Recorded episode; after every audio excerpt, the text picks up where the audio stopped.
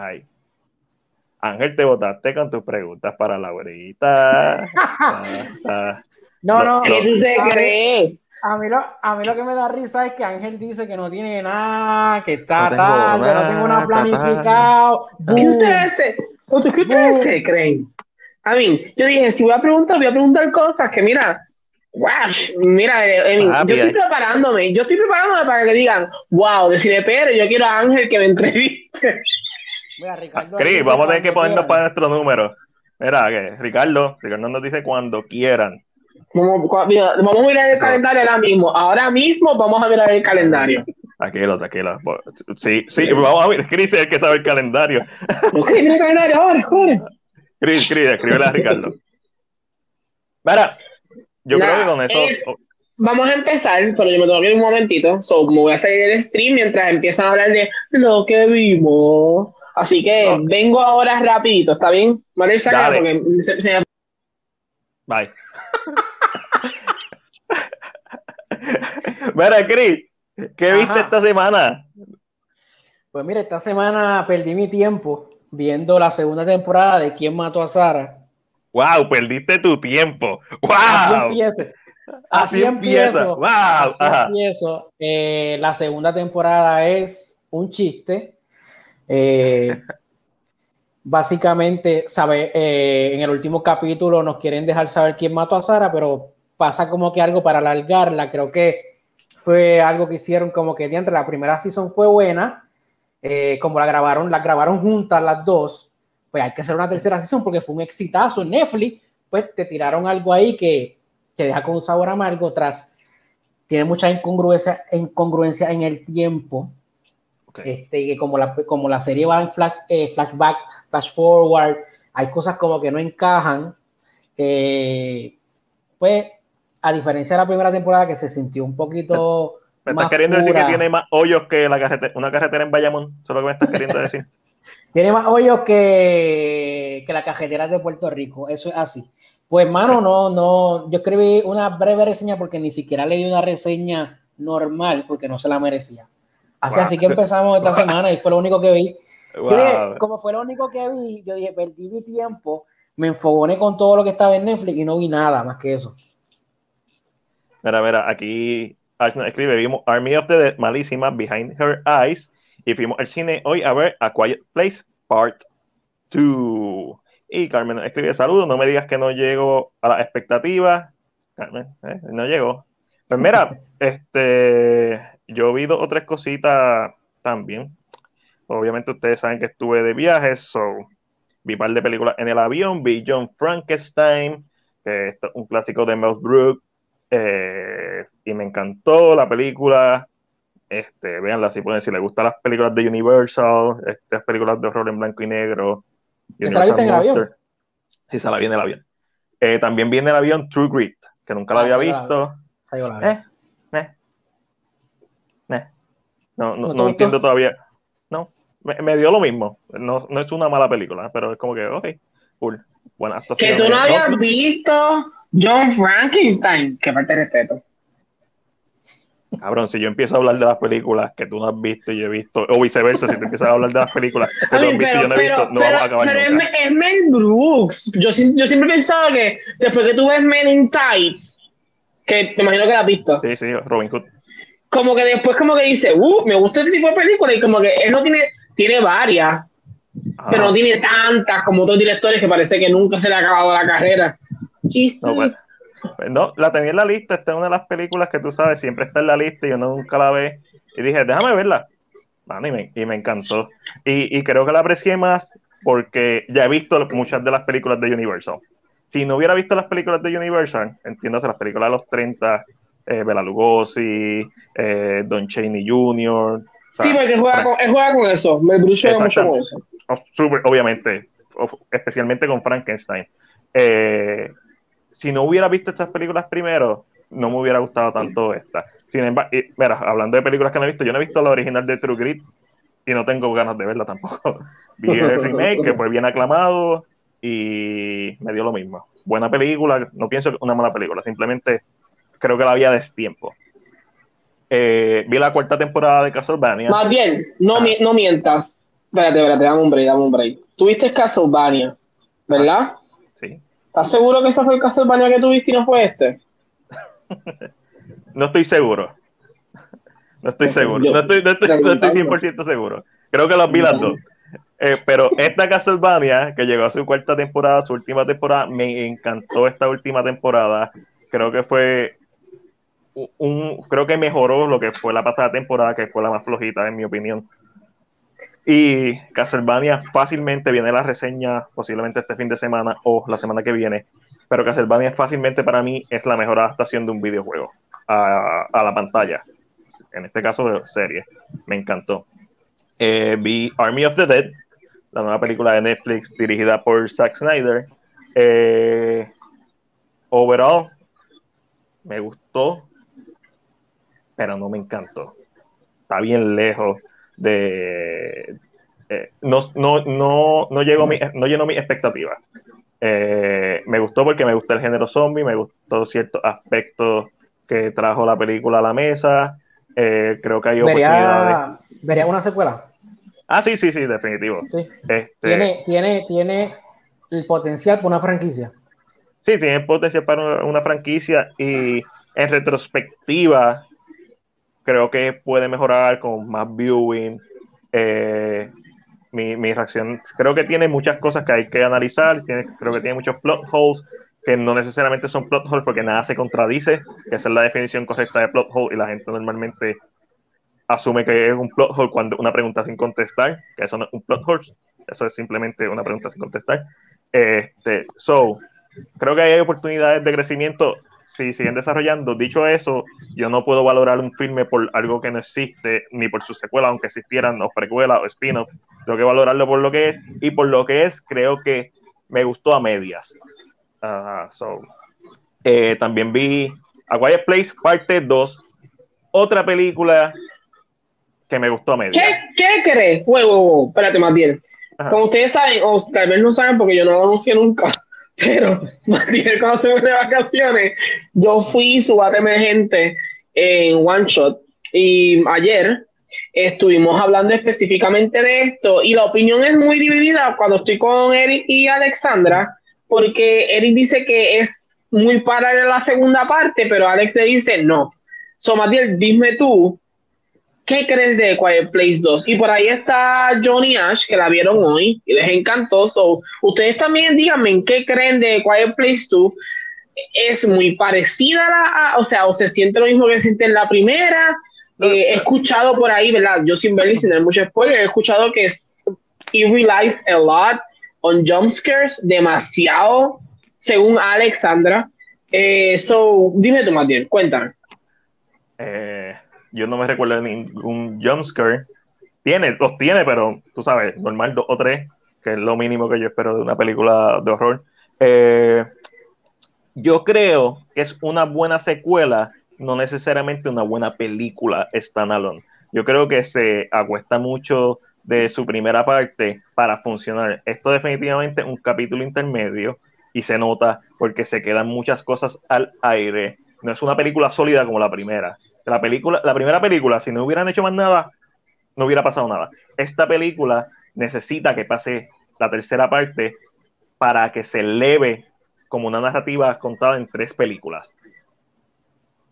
Sí, que una, Ah. una cuando lo veas como una trilogía, funciona completamente el, el, el toda, toda Porque tienes tu principio, tu medio y tu final. Esto es un medio, esto es Two Towers. Two Towers sin Return of the King no funciona. Y sin Fellowship of the Ring no funciona. The Fellowship of the Ring. Pero yo siento, y perdón que te interrumpo, Matías, yo siento que esto no debe pasar en películas. No, no debería. Definitivo. Porque esto es como te dije, es una buena secuela, pero no es una buena película standalone. Tiene muchas cosas buenas, pero todo lo que tiene bueno está atado a la primera parte, a que tú conoces los personajes. Y vamos a ser justo, la película se llama A Quiet Place parte 2. Vamos a tener eso en cuenta. Tampoco es que nos están mintiendo. No se llama A Quiet Places, no es Aliens. Eh, ¿verdad? Eh, un- una historia, una nueva historia con los mismos personajes. Es una historia, una continuación directa, donde se acaba la primera, empieza la segunda. So, en ese sentido, se puede justificar, porque no nos están mintiendo, pero yo no me tengo que conformar con eso, simplemente, porque diga parte 2, porque se pueda justificar. No, yo quiero una película que sea igual de excelente que la primera, y no lo es. Tiene todo lo bueno de la que tiene la primera, pero no el mismo nivel. Ya, lo no tiene, primera, impacto. No tiene el mismo impacto. Tiene momentos bien cool, hay un par de momentos en donde estamos viendo a la hija de los About desde su perspectiva, que es silente porque ella es sorda, y de momento entra otro personaje que escucha y empieza el audio, eso me encantó. Eh, eh, esta película se encarga mucho de sembrar semillas para expandir el mundo, que no, semillas que no vamos a ver hasta la tercera parte. So, por eso que, que, no, que no, no funciona como película, standalone sí como una secuela. Una secuela sí, pero como es standalone no funciona, no es tan que, a mí, es que no puedo hablar de esto. Loco, yo estoy seguro que sí. Yo veo la película. Que si yo, de que, ah, es una película que viste. Porque es, es, es, una película que yo vi, que es parte de un universo grande, eh, aunque no es tan buena, sola se siente que la puede ver cualquier persona, que tiene notes a todo lo demás, pero y creo que yo creo que por eso es que yo le digo, it's nice porque no tengo que recordarme de otras cosas, de las otras películas, como que no me, so, en este caso, no en este caso, si no viste la primera, definitivamente la otra tampoco la puedes ver porque te vas a perder. Si no viste la primera, vas a estar bien perdido de que súper perdido. Por ejemplo, yo creo que esta es la película perfecta para hacer un maratón, ver la primera parte y después corrido ver la segunda ahí yo pienso que se, eleva el filme, pero por sí solo no da lo suficiente. Hablando de películas que, no dan lo suficiente. Antes de lo próximo, porque sé que vas a hablar de lo próximo, hay un par de comentarios de, de Quiet Place, o si quieres leerlo para claro que sí. seguir por ahí, tú sabes, porque más para arriba, más, para arriba. Eh, son, son muchos. Eh, mira, aquí John nos escribe, esto es de Army of the Dead, los primeros 10 minutos era la primera película, la secuela, las próximas dos horas. Sí, es verdad. Eh, y lo, dije en mi reseña que no ha salido, los primeros 10 minutos, el, prólogo, o mejor dicho, el intro. Yo quiero ver esa película más que la película que vi. Es más emocional incluso. Eh, es un video musical a los Zack Snyder. Tiene todo lo bueno y todo lo malo de Zack Snyder, Army of the Dead. Este, no me gustó Army of the Dead, la historia malísima, no estoy de acuerdo, pero entiendo. La ejecución para mí no, no es la mejor. Me hubiese gustado que exploraran los zombies más el tigre es el MVP, estoy de acuerdo con el tigre. Los zombies creo que lo exploraron lo suficiente. A mí me hubiera gustado que exploraran a los personajes humanos más. No me, el personaje de Ana de la eh, Reguera tiene un twist emocional que, creo que le faltó impacto porque no hubo un building up. Este, eh, los personajes de Dieter y el Moreno, eh, Van Hall, whatever, me encantaron la química, pero necesitaban una escena más juntos y así, sucesivamente. La Coyote me gustó, pero siempre es como que los personajes siempre se quedaron a media, menos el de Dave Batista. ¿Tú crees que, esto haya pasado por el simple hecho de que quieren hacer una precuela a esto animada? Y están usando eso para, vamos a ver la historia de los personajes en la precuela. ¿Tú crees que esto ha sido un plan mucho más grande? En algunos aspectos sí, pero ciertamente en lo que es los zombies, sí en lo que es el personaje de Dave Batista, que sabemos que va a salir en, la pre animada, que creo que va a ser una serie, sí. Hay personaje de, eh, el que abre la caja fuerte, sí, porque él también va a tener una precuela. Todos los demás no. No, no, no, no, no me voy a, no, no lo compro. No compro que sea como que este master plan de dejarlo todo abierto. Hay ciertas cosas que funcionan y ciertas cosas que tenían que funcionar en esta película porque estos personajes no los vamos a volver a ver. Eh, so, no. A mí me gustó porque yo soy fanático del género zombie, me gustó más de lo que me debía gustar. Aún así, no, para mí no cumplió las expectativas. Eh, Play, excelente opción. ¡Titi Carmen! Ey, por ahí está Ah, es que Matiel no sabe. Esa es la mamá de Ash. Ah, Titi ah, es verdad, es verdad, es verdad, es verdad. Era José nos escribió que vio el primer episodio de Aiden en Netflix y está chula. Eh, y nos escribe los actores que tiene, un par de buenos actores ahí leí. A mí, Ash nos escribe, a mí me gustó Quiet Place 2, tiene sus problemas y cosas que no me gustan, pero encuentro que una secuela sólida y con buenos performances. Los performances de Quiet Place 2 están en la madre. Eso es lo que carga la película. Y la dirección de John Krasinski también. Tengo problemas con parte del guion y tengo problemas con la edición. Y ahí es donde no sé si es que esta película le cortaron o es que simplemente sembraron semillas para la tercera parte. Pero el personaje de Digimon. Hay un comentario al final ahí que por favor no lo ponga. Yo lo voy a borrar, lo voy a bloquear de la página de CinePR, just in case. Eh, el personaje de Digimon Houson, tú sabes, el tipo que quise en todas las películas, este, el Who de Guardian of the Galaxy. Ese personaje me gustó y de momento en su última escena hace una estupidez tan ridícula. Eh, Uno se, se siente fuera de personaje y dos se siente vago en el libreto, like super lazy. Y eso no sé si es que está mal escrito o que fue un reshoot o qué pasó, porque se siente como si le faltaran escenas de esos personajes. Eh, y viene una tercera, sí, eh, ya sé, Emily Blunt dijo que ya están preparando una tercera, so, estoy consciente de eso. De acuerdo con Mac, Mac nailed it, la trilogía de Lord of the Rings, sí, esto es una... va. Me encantó ver a John eh, Krasinski dando la bienvenida en el cine antes de la movie. He's the best. Sí, en, en mi tanda también pasó eso. So, fue súper cool como esa apreciación de él. Eh, Carmen, en mi opinión, te deja esperando la tercera y justifica el desarrollo de los otros personajes. Si ves la primera, solamente. Ese es mi punto. Sí te justifica la tercera, pero tienes que ver la primera. Como película standalone no funciona. Eh, Cillian Murphy, excelente en esta movie también. Me encantó su personaje, Emmet.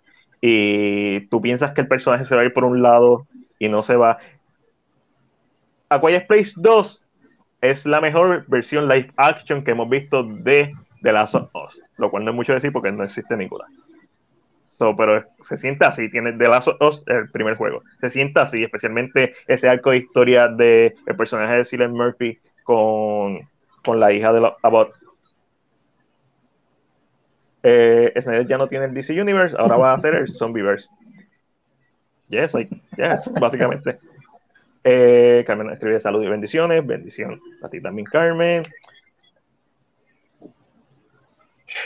Wow, wow.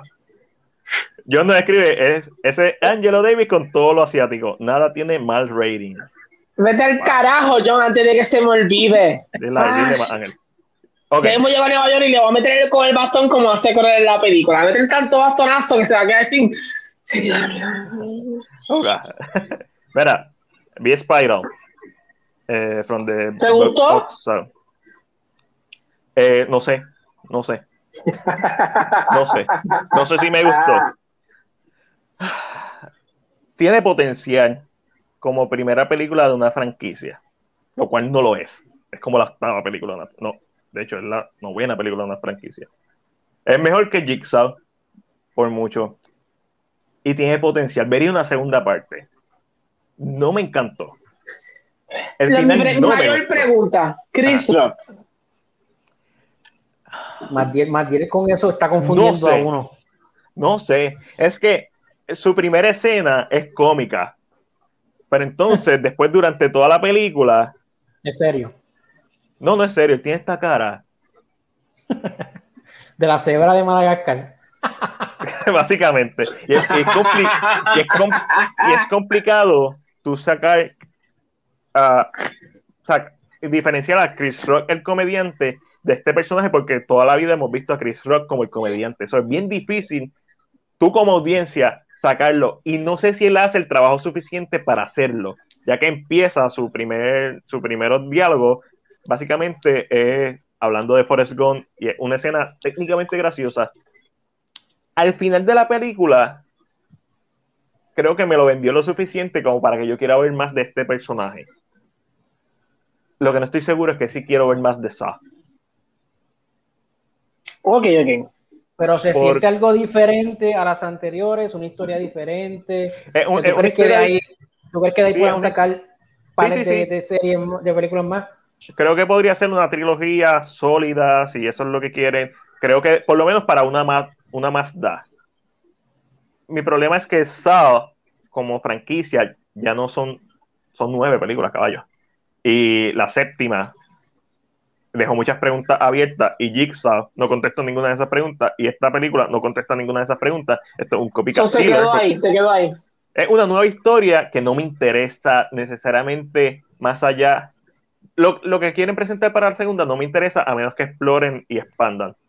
So, no sé. Honestamente, tengo, un- tengo que. A menos que aparezca, eh, a menos que aparezca el asesino original. Que no, no puede porque Está muerto, está muerto. No, pero me, me refiero, eh, o sea, en las próximas han salido otros asesinos a seguida. Copycat. Eh, como que sigan Copycat. esta misma idea. Ya, pero tú le llamas un copycat a alguien que aprendió del original. Sí. Yo le llamaría un copycat a alguien que repite los patrones de algo, pero no es. Porque tú eres mi mentor. Si Matías me enseña a matar, yo soy. Yo copio lo que Matías me enseñó, pero no pasó. soy. Enti- enti- entiendo lo que estás diciendo. pero creo que pero eso en pasó este, una de ellas. en este en- caso, en, en, eh, en- básicamente Era- en todas. Que la, Sí, la sí, le- llega un punto que es la muchacha y después llega. Exacto. Pero siguen siendo todos bajo su propia, maybe. Bueno, que yo no he visto las últimas, maybe es que tal vez Eh, por eso que estoy. En este caso, un copycat porque el chamaco tenía como 15 años cuando pasó lo de Jigsaw y no estaba envuelto. O Siempre sea, es pero copycat. él, vio el crimen tal vez por televisión, leyó y, creó el crimen otra vez. No es alguien que está mentor como en las otras, tal vez que exacto. fue Al directo. Al menos lo, esta película no nos da ningún tipo de información apuntando a que es un... men- o sea, a diferencia de las otras. Todas las demás salían ellos con, con John Kramer y como que él era el mentor de ellos. Ahí estoy con, aquí con Luis. Este, con Luis Mi. Luis Mi de la suerte. Pero no, en esta película John Kramer está muerto y claramente lo, lo mencionan como un copycat killer. Y mano, no sé, es una película que tengo que pensar más. No es, eh, no es tan mala como Jigsaw, pero tampoco es la mejor película de esa. Y no sé si hace lo suficiente para merecer una secuela, aunque yo la vería. No sé si, si, si eso les contesta algo, porque Tengo una idea, tengo, ya, ya, ya, entiendo. Tal vez es que es mucho más. No es que la película es tan mala, pero el material que es ya no te emo- emociona para seguir viendo más. Exacto, tiene un par de muertes chéveres, eso sí. Tiene A mí no de- me gusta Saw, yo dejé de ver Saw hace mucho tiempo. Es que me da como pánico, me da como estrés. No sé. A mí, me, a mí me gustó, tiene un par de escenas que la- las trampas están chéveres, las trampas están chéveres, nada wow como en las primeras, las primeras tres o cuatro películas, pero bien gory, bien como que, eso duele. Este, y por último, que estrenó, creo que Creo que hoy por último te falta uno. hablé de Army of the Dead. Ah, no, no, esa no me gustó, no, no voy a hablar de ella. Este, Este, eso es Michael Clayton. Michael Clayton. Sí, me imagino que a lo mejor cuando salió la gente le gustó. Creo que la había de tiempo también, la película de George Clooney. Él, es un, él no es ni un abogado, él es el tipo que mandan para que arregle cosas, pero desde una perspectiva legal. Y es todo este thriller mamón que he visto mil veces. Lo más de quitar esto para que no se confunda, carajo. Sí, este thriller mamón que he visto mil veces, que vuelvo y digo, la había de tiempo, son, no tuvo el mismo impacto que quizás hubiera tenido si lo hubiera visto por primera vez cuando salió. Dicho eso, eh, ¿cuál fue la película que tú me recomendaste con, con este hombre, con Edward Norton y. Ay, y este actor que es bien famoso por comedias románticas? Chris, Estás hablando de Chris. Ah, Chris, eres tú tiene que contestar. Primal Fear con Richard Gere. Con Richard. Gere, correcto. Rich- Esa es una película que es timeless. Michael Clayton no es timeless. No lo es. Madre me envió el título Michael Clayton y yo, what the hell is this? Hablando de Yo una marca de calzoncillos. Pero, mucha antes de que vayas a lo, antes de que vayas a lo último, eh, vamos a leer aquí los comentarios. Esto es para Chris. Vimos No Matarás y Invisible Guest con Mario Mm. Casas. Ambas brutales. Porque sabemos, tal vez Matías no estuvo aquí, pero Ash no, la vez pasada nos dejó saber que en cualquier película que estuviera Mario Casas, su papá la va a ver. So, el papá de, Uh. de- el papá de Ash es como Chris. Sí, sí. Donde está Mario Casas, he's just there, like, hmm, va- por si acaso. Ok, Y ok. en, en todas, nos dice John Rosado, eh, está hablando de, de Spyro, que verdad que las primeras dos son aprendices lo que están haciendo. Y para mí, again, yo siempre pensaba un copycat es alguien que no tiene ningún tipo de link directo con el asesino y copia el crimen. Eh, en so- Spyro, ha- hasta ahora lo que se sabe, eso que no tiene ningún tipo de link con el asesino. Eh, son un copycat, copia el crimen copycat. muy bien, pero lo copia. En, en las es, es bien diferente porque usar el Spiral, la, la marioneta que usa es otra, eh, las trampas son O sea, está- diferentes. es, es- es como que me copio, pero estoy haciendo mi propia huella. Kind of. Es que le cuá, es que le cuá. Ok. Como un nuevo, es como un nuevo Jigsaw. A mi gente, cualquier cosa, yo no la voy a ver. Yo estoy preguntando, pero es para que ustedes también, como que, yo sí como ustedes, yo pregunto, pero no voy a ver, yo sin case. Este, déjame ver, papá. Ash dice, también vimos con Angelina Jolie, Mati va a hablar de eso ahora. So, dice, it was okay, no otra cosa del mundo, Mati va a hablar de eso ahora. Eh, Carmen dice ya el combo activado. No sé si está hablando de Chris y el papá de Ash, que son el combate que le gusta a Mario Casas. Mario Casas. Eh, se casa con Marion en su casa. Ay, este John, perdón. Sí, sigue Mira, y, y para yo cerrar y darle, y darle la alfombra a Ángelo, vi Those Who Wish Me Dead, la vi en el cine, o la vi en la mejor forma posible, no la vi en HBO. ¿Y en el cine? ¿La viste en Puerto Rico? La vi en Puerto Rico, sí. Este. Matriz, ¿cuántas películas tuviste y me negaste ir a ver conmigo Cruella? ¿Es en serio? Me siento hasta dolido. Yo ni sabía que tú me invitaste. Ah, ah, ah, porque no lees tu mensaje. Hay evidencia que lo subo a Cine PR para que todo el mundo vea que yo te, te envié. Envíamelo. y la contestación va a ser la misma, no lo vi.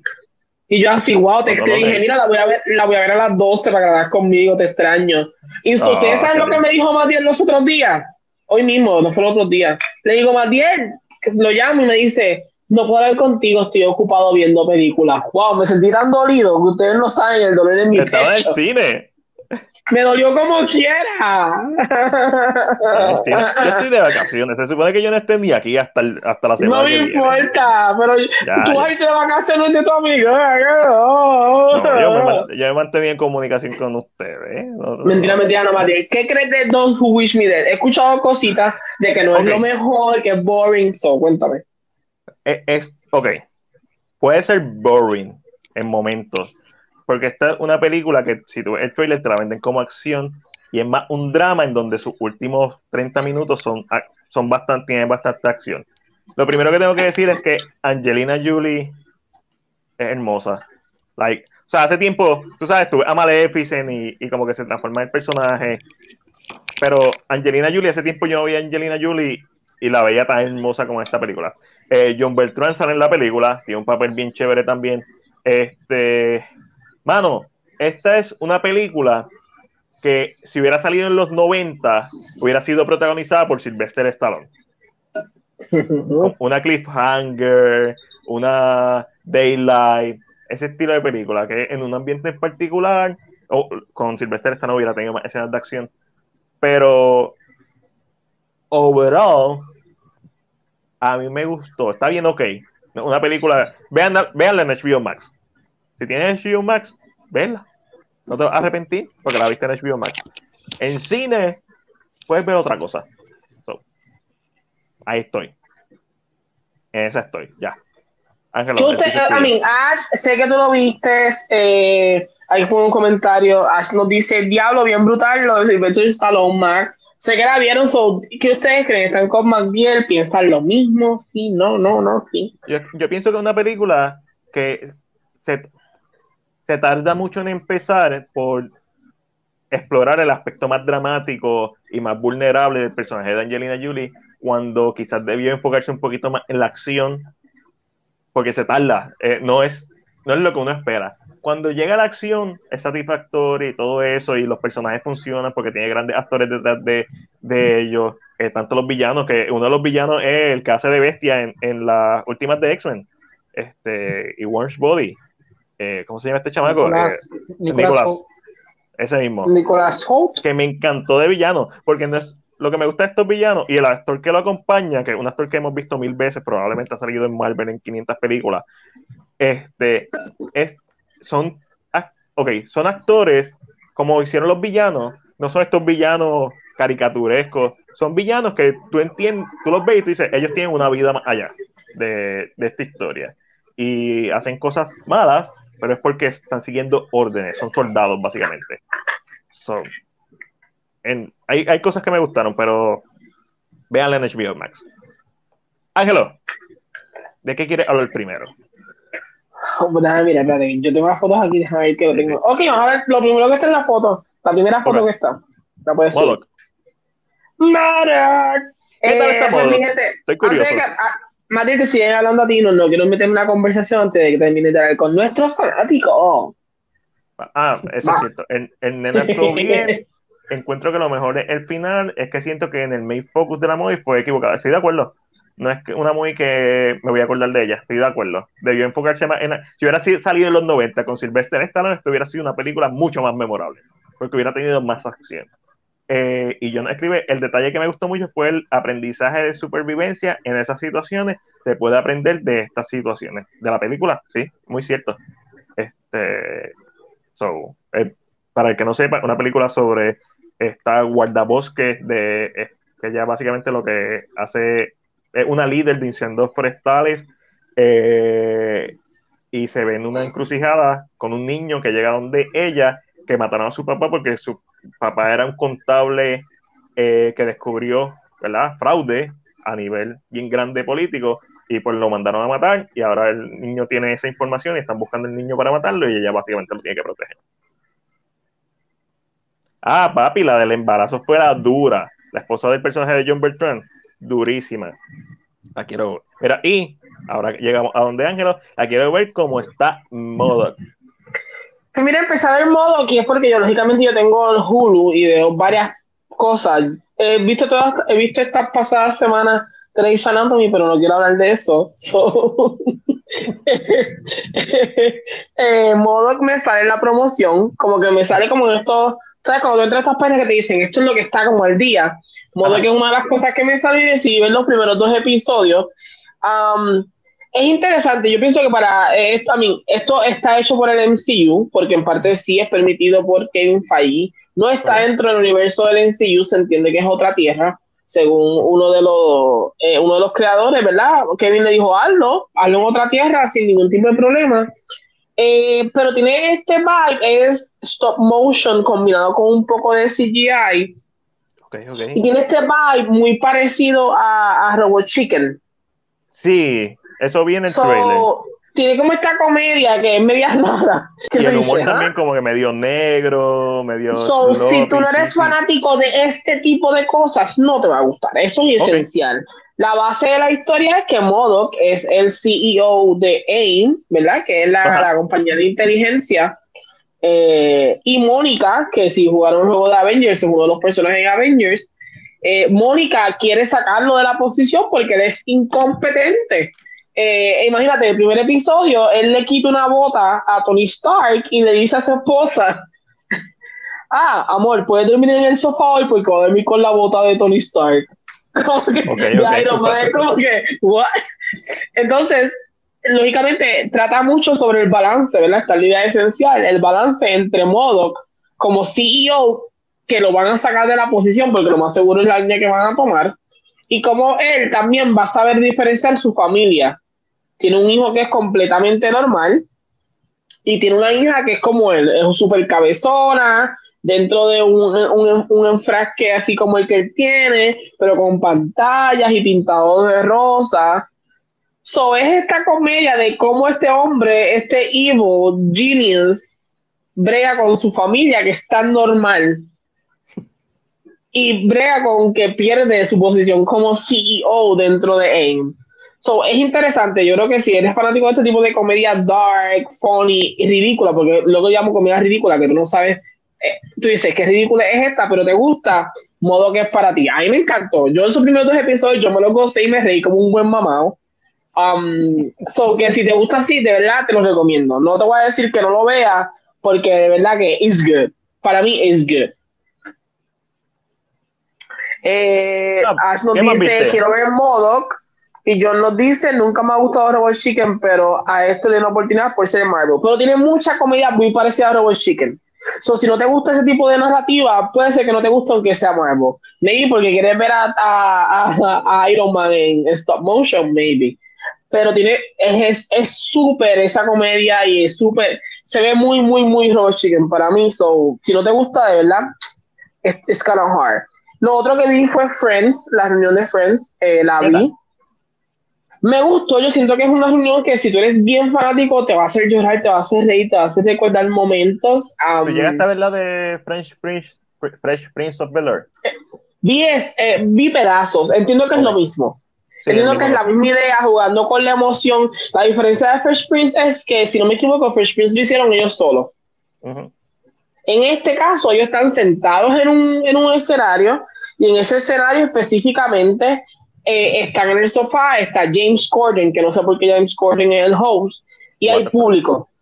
Hay público ahí, hay, hay gente que aplaude, gente, ven los videos y ellos lo ven también.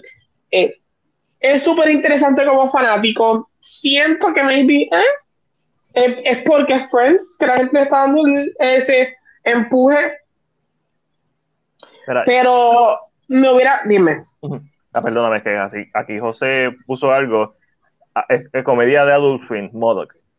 Creo que como que más. Puede ser, maybe un poquito bajado, un poquito bajado, no tanto Adult Swim que hace unos chistes un poquito, pero maybe, pero esa misma línea, que es como comedia que dicen chistes que no te los explican, pero tú sabes lo que están diciendo. Ok. So, ¿te, gustó la, eh, te, gustó esta reunión? Me gustó. Si eres fanático, te va a gustar. Eh, a mí es que esto es para fanáticos, desafortunadamente esto no es para nadie. Eh, pero yo no, como yo no lo vería porque yo nunca he visto Friends y no me interesa. Yo siempre he pensado que Friends debe haber hecho como una continuación, pero ellos tocan este tema mientras están hablando y dicen que maybe hacer una, una, continuación de Friends como un episodio o una película de televisión significa que tienen que unravel, tienen que crearle problemas a los finales felices que ya ellos tuvieron. Y que como que no les gustaría, pero a la misma vez el mundo ha cambiado, ellos no son los mismos amigos que eran antes. Estos, para yo en lo personal, yo en lo personal pienso que esto es una época que ha sido bien cambiante y que Friends, siendo uno de los programas que es, merece como que decir, ok, vamos a hacer un statement, vamos a hablar de nosotros ahora, como estamos ahora, y el mundo, lo mucho que ha cambiado, lo mucho que hemos visto, creo que puede ser que puede influir mucho más. Pero, I mean, that's my opinion. ¿Sabes cómo yo haría una secuela de Friends? No teniendo ningún tipo de conocimiento de la franquicia, excepto lo que ellos mencionaron de los finales felices. Lo que yo haría es hacer el mayor vínculo o el, mayor problema de la historia de una película es que no están separados, que ya no es que no sean amigos, sino que se distanciaron. Y como tú mencionas, con todos los cambios que han habido, especialmente en comunicación tecnológico, explorar la comunicación en el Internet, cómo eso puede ayudarte, pero cómo también te puede alejar de las personas. Y, y no tiene que ser una, una, película en donde haya cuernos ni nada, simplemente una película en donde estos amigos estén buscando o, o, o no sepan que se alejaron o no se sientan así y se den cuenta que están alejados por ellos razón y al final del día vuelvan a ser friends, que es lo que, lo que uno. Sí, como que se mantenga. Y, y, tienen hijos, es el chiste, como que pueden usar los hijos como una. Tipo, no tienen que ser ellos, sus finales pueden seguir siendo felices. Sus hijos son su nueva, son la nueva generación. Lexi, yo no sé si HBO está jugando con el agua para ver cuánta gente ve esto y dice, mm", porque están haciendo este Sex and the City. So, maybe eso, let's see. No me sorprende, no, eh, Sex and the City tiene una serie nueva pero es porque han tenido éxito con las dos películas, y entonces creamos una serie. Pero siento que ellos, como que maybe, maybe, pero yo pienso que esto tiene que ver más con los actores. Maybe no quieren volver el papel. Maybe no quieren regresar, es mi opinión.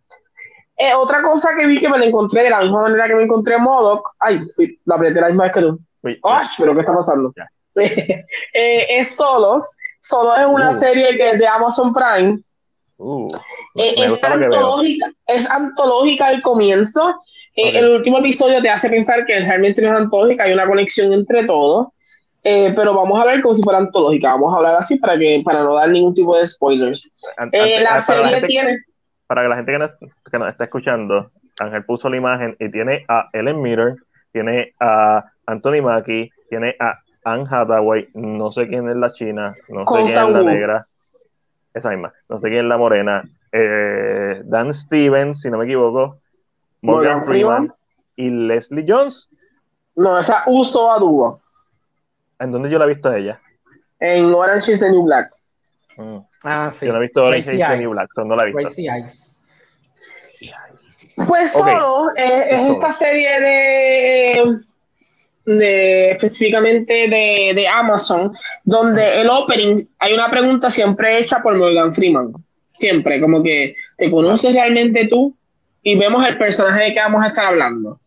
El primer personaje que hablamos es de Anne Hathaway, específicamente la mayoría de todos estos momentos en la serie son presentados en un futuro. Eh, no dicen fecha específica, pero se sabe que es un futuro porque la tecnología no es la misma. Eh, hay cosas que son muy futurísticas para que entonces, hay ejemplo, el episodio de Anne Hathaway hablan del final de Game of Thrones, que ella hace un hace como un, una definición de qué pasa en el final súper buena. A mí no se me olvida porque ella dice, y no lo voy a dejar pasar, dice, dos episodios antes del final, Daenerys parecía una mujer muy sincera y de momento al final se volvió loca, perdió el control y nunca la habíamos visto en la serie. So, que la aprecio, la aprecio, Amazon, la aprecio. Um, pero realmente yo creo que una de las cosas que mejor tiene no es ni la escritura, no es la dirección, creo que fallan un poquito en ambas cosas. O tal vez, vamos a ser sinceros, estamos tan acostumbrados a que nos den toda la información que cuando nos presentan un pedazo tan corto, porque son súper cortos, de 30 minutos menos, eh, cuando nos presentan un pedazo tan corto de información que no tenemos más detalles, nos desesperamos no saber y llamamos algo es un trabajo incompleto. Eh, yo creo que realmente lo que me gusta es que los actores en la mayor parte del tiempo están solos, porque en el episodio de, el último episodio, que es el de Morgan Freeman, Dan Stevens es su acompañante actoral.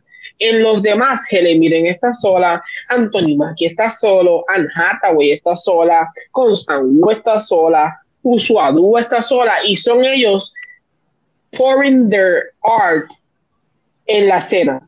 Son ellos con un monólogo, aunque otros personajes hablan de la misma vez, pero no hay nadie visualmente para que tú enfoques tus ojos en dos actores, son ellos solos. Nice.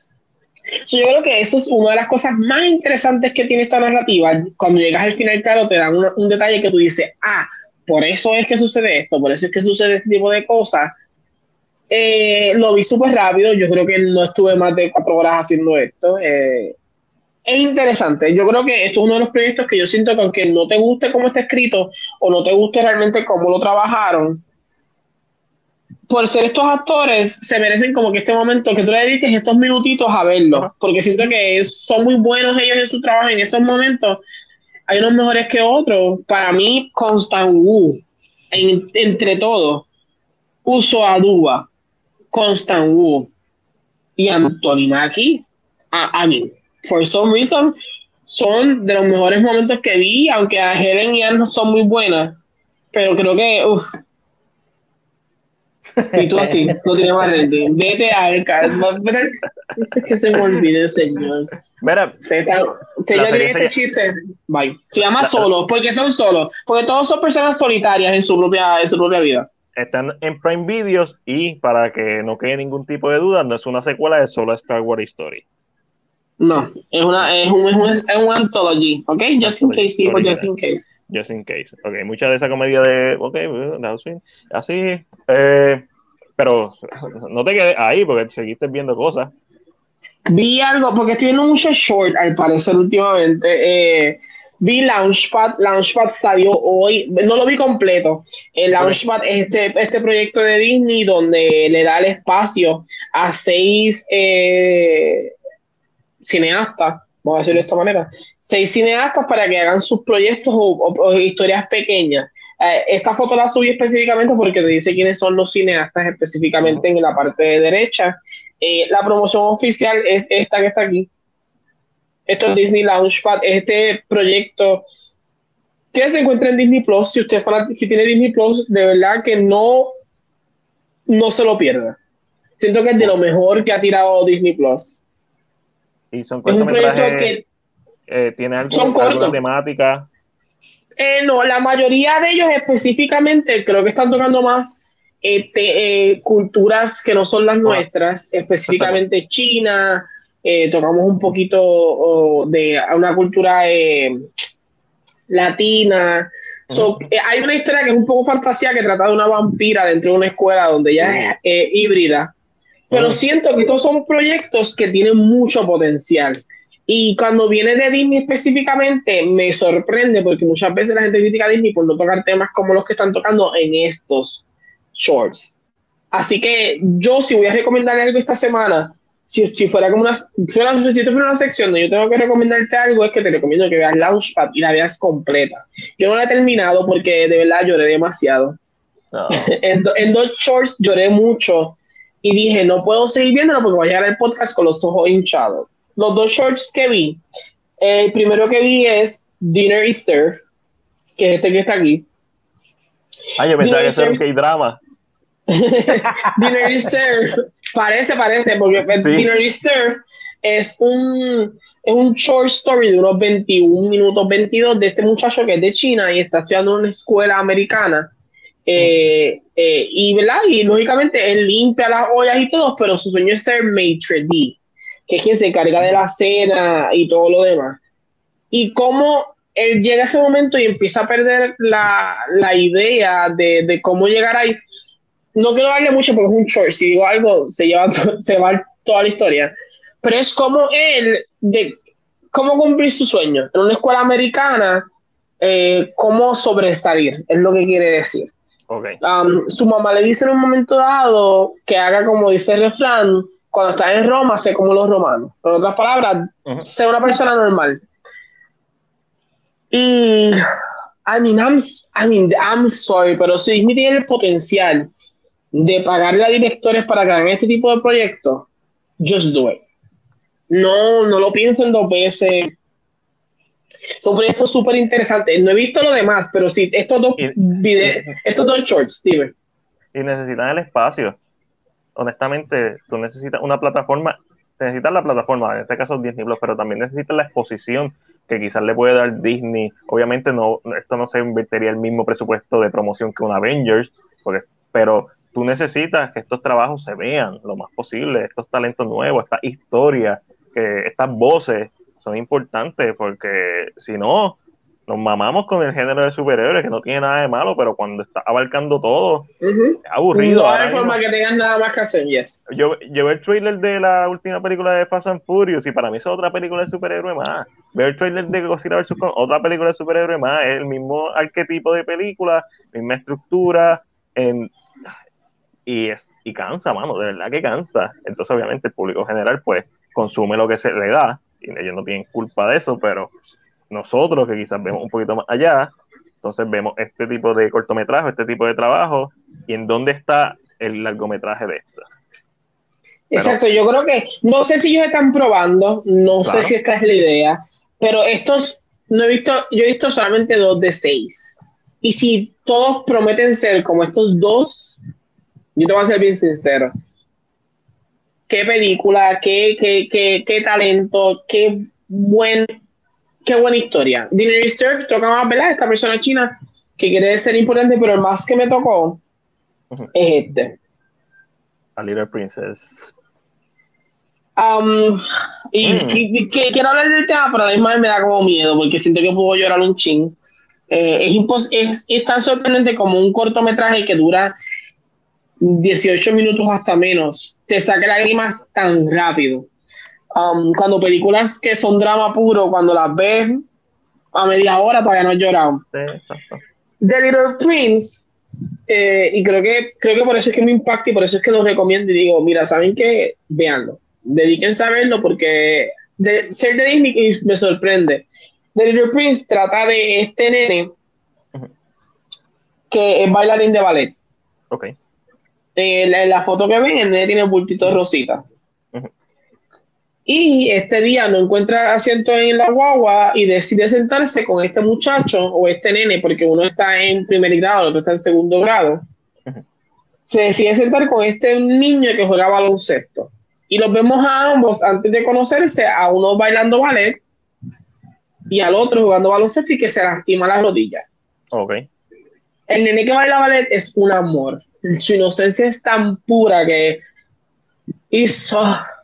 Es como que tú lo ves y tú dices, Dios mío, protege este nene, ve, búscalo, abrázalo, donde carajo. Protégelo del mundo. Como que, oh, qué horrible. Y se siente, le dice, hola, mi nombre es tal, tal, eh, es Gabriel, se llama Gabriel, y el nene se llama Robert o Rob. Me dice, mi nombre es Gabriel, bla, bla, bla, qué sé yo. Entonces el nene, que Rob, le ve la, la, la, la la zapatilla en la, en la mochila y le dice, ¿eso te vale? Le dice, sí, hay nenes que bailan ballet, en serio. Y el nene le dice, ¿alguna vez has ido a Nueva York? ¿Nunca has ido a New York Ballet? Y entonces hacen como este pequeño momento porque el nene que juega baloncesto se corta la pierna un poquito y él saca una curita que tiene fresa. Ay, que es como el trabajo más bello en mi vida. se tiene fresa y se lo pone como que en la rodilla y le dice para que se cure. Ok.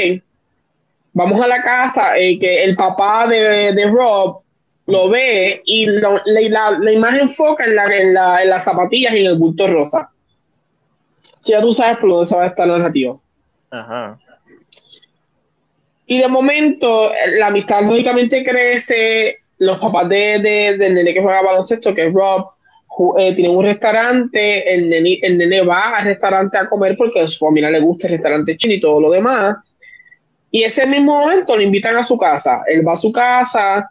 Y en su casa, el cuarto del nene es rosita, él tiene muñeca, él juega con tul, él le gusta de hace mil cosas. Que lógicamente en un mundo machista, en un mundo que es muy cerrado mentalmente, piensa que esto está mal. Cuando llega el papá, se molesta, uff, se molesta que él se lo lleva muy, muy serio hasta que encuentra que su hijo le está haciendo una muñeca o un tipo de doll handmade al nene, a Gabriel. Y su país se lo quita y bien él va a la casa de Gabriel. Y, ah, oh, tío, me ganas de llorarito. Él va a la casa de Gabriel y en la cena le entrega la muñeca sin en la falda porque le falta el tutú eh, al muñeco que hizo su hijo y le dice, mira, este es el problema, mi hijo hizo este muñeco, pero este muñeco es una nena. Y en ese momento él empieza a decirle al papá y a la mamá de, del nene, ah, su hijo se comporta como una nena, su hijo hace esto como una nena.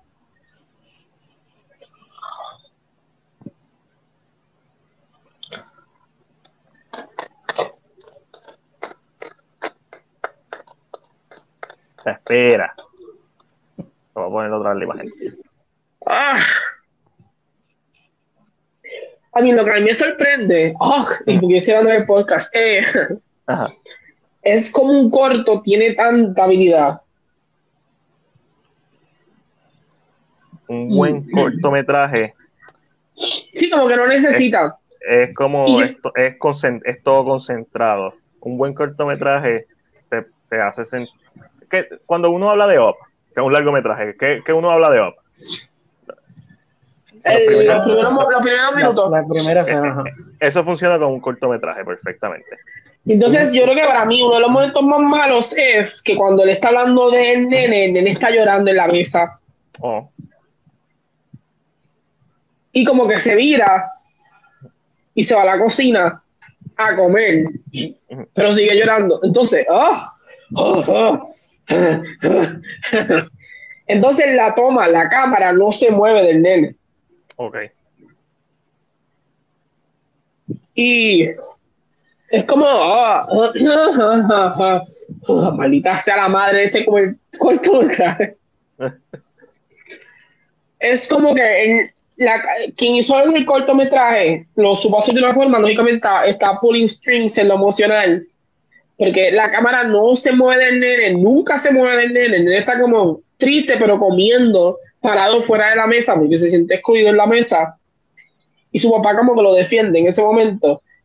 Y eso dura literalmente, Matiel, que si tú lo ves ahora mismo, dura menos de media hora, menos de 20 minutos, y es tan heavy, pero tan heavy, porque yo siento que una de las cosas que hace el cortometraje es como que it triggers este sentido, tal vez no más seguro a ti te va a molestar, a ti te va a molestar porque tú sientes como que, ¿qué carajo estás diciendo tú de mi hijo? Eso no es tu problema. Y al final como que el nene, el nene le dice, ah, mira, esto le faltaba a tu falda. Y hay como una inocencia entre los dos que es tan pura. Y tú dices, coño, Disney tiene capacidad de hacer cosas mucho mejores de lo que hace. Es como que con esto tú sabes presentarle al público que si tú tienes la oportunidad de presentarle a tu Disney Plus, que es tu plataforma familiar, algo como esto, ¿por qué no lo haces con cualquier película? Porque esto no lo convierte en una película que, aunque no todo el mundo la vea, sea una película que esté siempre en tu récord, que sea tuya. Sí, es importante. Eso es bien importante. Lo digo y repito, lo vuelvo y repito, y vieron que casi lloré lo que nunca ustedes han visto en el podcast. Um, digo y lo repito, vayan a ver Launchpad, prepárense, saquen porque está, es corto, no vas a estar más de una hora viendo Launchpad, es cortito, es, hay seis historias específicamente y están, a mí, imagina, yo estoy llorando en el podcast. en, esa, misma narrativa de, del cortometraje que, que estaba hablando, que by the way lo voy a ver este fin de semana porque me lo vendiste, como dice John. Eh, en la película de Palmer, no sé si la has visto, de Justin Timberlake. No la he visto y sé que la voy a ver y voy a llorar, por eso no la he visto. y básicamente la narrativa es la misma y es tremenda película. Y uno como padre también, uno ve, uno ve esas películas y pues y, te hacen que el corazón, o sea, de exacto, sentimiento. Y sí. Que yo sé que muchas veces son, estos son movimientos pero en este caso específicamente de Launchpad, según yo tengo entendido, quien hizo el cortometraje es un non-binary director. So, tal vez una experiencia más personal y realmente es súper buena porque es que tú ves el cuarto y lo gracioso de todo es que es como las dos vertientes de China. El papá es chino, pero mi hijo hace lo que él quiera, lo hace tal como quiera y mi hijo es, juega baloncesto, hace esto. So, es como que, y, y yo creo que lo más que me sorprende es que en tan poco tiempo en una película, cuando o sea, hay dramas que tienen que extenderlo más, sea tan claro el mensaje o cómo lo quieren llevar. Claro, va a haber gente que va a criticarlo. Oh, oh los quieren enamorar desde chiquito. Fuck you before, antes de que empiecen con esto. Pues. No, no, no, no, eso es, exacto, sí, siempre va a haber, pero la respuesta Siempre va a haber alguien, siempre va a haber, pero realmente. Siempre, en yuca, siempre en yuca. Yo creo que esta inocencia a mí, pero la verdad se los recomiendo. Yo espero que la semana que viene ustedes me digan, la vi, lloré, eh, pero a mí de verdad que no, a mí el más que he visto solamente dos, no sé si me va a impactar otro igual como ese, pero para mí ese para mí me bajó el corazón y me hizo clac. Está la barra alta ahora mismo. Ya, ahora mismo sí. Aquí Ash nos escribe, hay un short en Disney Plus llamado Destino eh, y es basado en las pinturas de Salvador Dalí, se las recomiendo. Ok, este short está en Disney Plus ahora, pero estuvo mucho tiempo en YouTube eh, esto originalmente iba a ser una colaboración entre Salvador Dalí y Walt Disney. Ellos habían planeado hacer este cortometraje, pero Walt Disney se murió. Y después nunca se hizo este cortometraje hasta que muchos, muchos años después, después de la muerte de Salvador Dalí, se concretó en base a los sketches y a los storyboards que habían y este cortometraje eh, musical surrealista, me refiero a musical porque no hay diálogo, es todo música, a través de la música, en donde pues exploramos esta. Exploramos esta. No me recuerdo si era una mujer o esta, esta relación entre estos dos personajes, pero de una manera bien surrealista y hermoso. Si, si no lo han visto, véanlo. Eh, Salvador Dalí es uno de los grandes pintores específicamente de la pintura surrealista. Destino. Excelente cortometraje. Animado. Muy bueno. pero Ángel, ¿Viste algo más? De algo, de algo más y no voy a ver mucho porque he tomado demasiado tiempo con Launchpad, pero se merece Launchpad el tiempo. Um, sí, vi Cruella. Fui a ver cine. Como le dije a la gente y como ustedes saben, invité a Matilde Minoro. Um, um, eh, me gustó.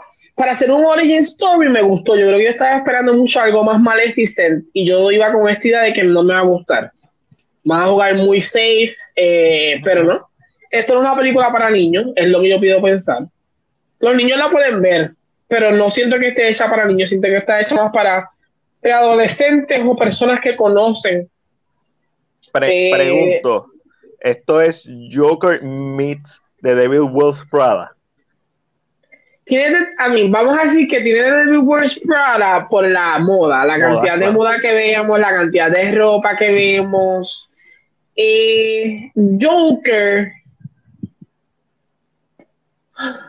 es que no sé, um, vamos a pensar, es que para mí Joker trata de esta persona que está súper dolida con el pasar del tiempo y explota. Pero para mí trata sobre una lucha una psicópata y una sociópata. Y dame un break. dame un break, dame un break. Mantente donde estás, ni siquiera te muevas. Pero básicamente eh, específicamente lo menciono porque hubo un trailer que criticaron mucho porque la gente no tiene más nada que hacer. Eh, porque se era, básicamente un trailer de Joker, pero con Cruella. Este, y a mí no me molestaría esa combinación de David Wells Prada y Joker con un personaje como Cruella, específicamente con un personaje como Cruella. Lo que pasa es que le ves la locura, pero ¿qué pasa? Y maybe esto es un spoiler, maybe it's not. No sé si decirlo, quedarme callado. Um, Joker, tú no le ves esta locura está más grande. A Cruella, tú le notas maldad desde el comienzo. Ok, entiendo, sí. So, porque pa- yo para mí eso, con- eso diferencia, porque yo creo que representa unidad de que a cualquier persona un mal día lo puede cambiar. Yep, A Cruella ella era más, yo me estoy controlando Oh, estos deseos de maldad o esta, esta personalidad extravagante. So, entiendo que tiene que ver mucho con eso. Creo que más, aunque tocan ese tema, maybe yo entiendo que la gente puede decir Joker porque, ah, sí, sí, Joker, pero no, para mí es muy diferente porque para mí, en este caso, Cruella es una sociópata y la baronesa es una psicópata.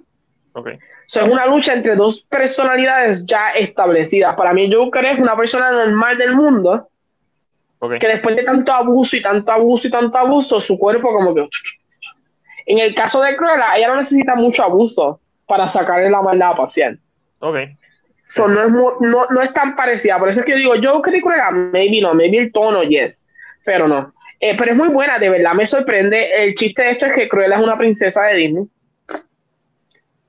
Wait, what? Cruella es como que si hubieran cogido una princesa, las historias básicas de una princesa y se las metieran a una villana, como que ¡uh! Ok, ok. pero Un funciona. poquito- un, po- un poquito de Maleficent, pero, pero sin quitarle la maldad. No, no, pero funciona súper bien y para mí una de las cosas, Emma, Emma hace un trabajo espectacular y creo que hace un trabajo espectacular porque decide tomar de otras cruelas existentes, so se le ve eh, un poquito de Glenn, un poquito de, de, de la caricatura, se le ve un poquito de todo. Toma unas narrativas, definitivamente va a haber una secuela. Um, que van a hacer en la secuela, no sé. Los que vayan al cine tiene una escena mid-credit scene. So hay una escena en el medio de la película. Um, Ash nos dice por ahí, LOL, y no se olviden de los que vieron el trailer dijeron que la película era un highlight heavy al abuso de animales. Lo cual no voy a decir nada. Tú le puedes llamar abuso de animales a lo que está pasando, pero no tanto. I for me, it's not like that abusive. Eh, Ash nos dice, hay otro villano, ¿verdad? Hablando así de villanos que le gustaría ver una precuela. Eh, yo siento que lógicamente vamos a ver un poquito del origen de Úrsula en The Little Mermaid, so no creo que vayamos, a tener una precuela específica. Eh, un villano muy interesante, yo diría que sería, vamos a ver, vamos a ver, ¿qué villano puede ser muy interesante? Yo, Um, yo vería este del de Jorobado de Notre Dame.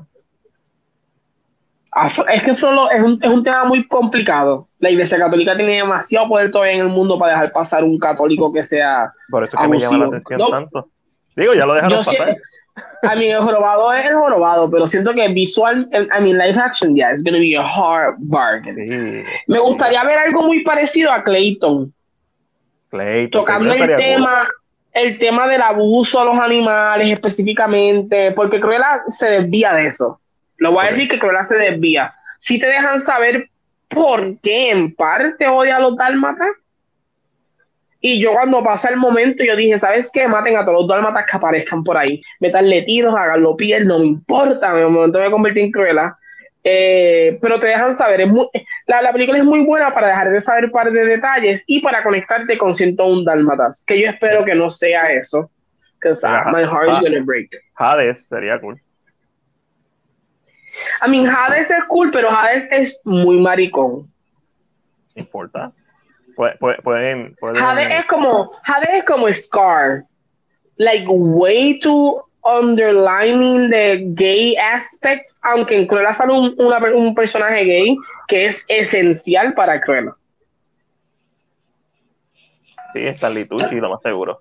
Este, Es un Stanley Tucci más joven. Vamos a decir sí. eso. sí, sí, eh, el personaje de facto, este, personaje de Disney, villano. Ah, bueno, este, obviamente Gastón, que vamos a ver una serie de Gastón. So que ya tenemos un poquito. sí, I Gastón mean, en, todo- en to- en mundo yo siento que esta narrativa de que los villanos no nacen, se hacen, yo creo que todos son permitibles, todos tienen habilidad de, crear un, un, backstory. Claro, a la gente no le gusta a los villanos por su backstory, le gusta a los villanos por lo que son. Um, pero creo que Cruella puede funcionar, I don't know. I mean, para mí Cruella, creo que la vean porque siento que no puedo decir mucho de la maldita película porque nadie la quiso ver, parece. Ah, ah ya hay un live action de El Jorobado de Notre Dame. Pero no es de Disney.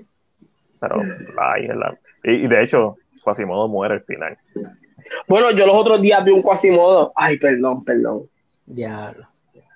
¿Qué? ¿Qué? Mira, Úrsula sería. Si te refieres a Disney en particular, este, que, la Disneyfiquen en una versión live action, yo sí, yo la vería. No, no creo que a Quasimodo lo hagan lindo. Yo, pienso que lo mejor que puedes hacer en live action de Disney no lo vas a hacer lindo y para Úrsula es presentarla primero en la sirenita y darle un backstory después. Claro. Eh, a, mí, me, gustó mucho lo que hicieron con Maleficent, pero hubiera preferido que hubiera sido mala. Mm, no te creas, Cruella tiene un momento que se siente Maleficent, que es más de que lo que la gente cree. Como la narrativa de que la gente cree esto. So, mm. let's play with that.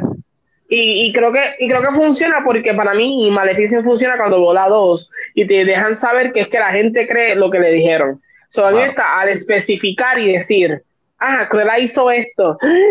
Ah, estoy horrible, oh my God, que no puede ser que ya hizo qué. Como que crea este personaje cruel, odioso en el mundo. Hay un plot twist que se ve desde el principio de la película.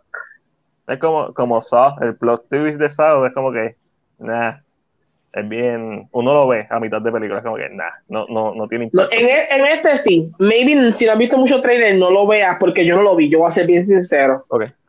Yo escucho a gente que me dice, yo lo vi desde que empezó la película. Y yo, yo no lo vi. Cuando pasó, yo hice, wow, que twist más cabrón. yo lo que estaba tan enfocado en la moda de la película que es really good. So, Ángel, ¿vale los 30 dólares en Disney Plus? Si estás solo, no. Mm. Y no es porque sea mala película. Porque no es que sea mala película, pero creo que creo que es una película que tú te disfrutas con gente. Okay. Porque vas a ver cosas que quieres hablar. Entonces, pagar 30 pesos para tu verla, siento que no. A, mí, a menos que tú seas bien. Y Cruella no es un personaje como Maleficent. Muy querida, pero era muy difícil también vender a Cruella So, porque Maleficent siempre fue imponente. Cruella siempre fue este personaje que she was evil because quería matar al perrito. Esa era como la maldad de Cruella. Son, hay mucha, yo, yo no siento que, que, maybe not, maybe not. Yo amo a Cruella, I do adore Cruella, pero mm, siento que si hay dos o tres, dos personas, claro, 15 pesos cada uno, para normal, eso es una taquilla. Pero tú solo no lo pagues. Ve al cine, disfrútate en el cine. El soundtrack está buenísimo. Eh, de momento siento un vibe a, Guardians of the Galaxy porque tienes canciones conocidas sonando mientras va pasando la película. So. A mí me gustó, me gustó mucho, de verdad. La volvería a ver. Wow. esto, Ángel. Papi dice que Peter Dinklage será modo Porque es chiquito, porque es feo. ¿Cuál de las dos, Ash? No es tan eh, feo, es chiquito. enano y jorobado, para joder. Como que. A mí, no, no, no, pero ¿sabes qué? Peter Dinklage puede ser una de las estatuas porque es del mismo tamaño. Mira, este, la villana de Blanca Nieve. Yo creo que hemos visto mucho de ella, pero necesitamos más. A mí no me importa, yo estoy con, yo estoy con madre ahí.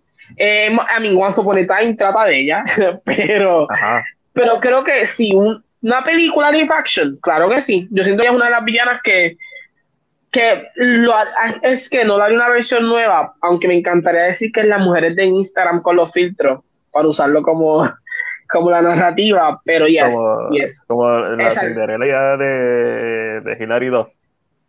Exacto, como que esta es la villana, esta es la villana necesaria ahora mismo, vamos a hablar claro.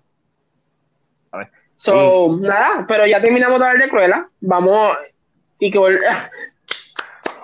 aplauso para John que Lana va a salir en Women Who Kill Season 2 y se ve tan hermosa gente.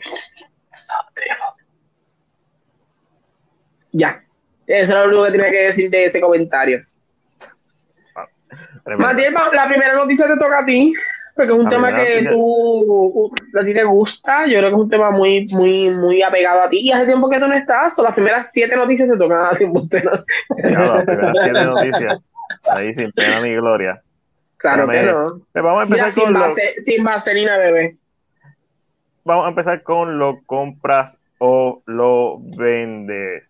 Y aclárame si Ángel busca, ve buscando la foto. Este, en lo que yo hago esto.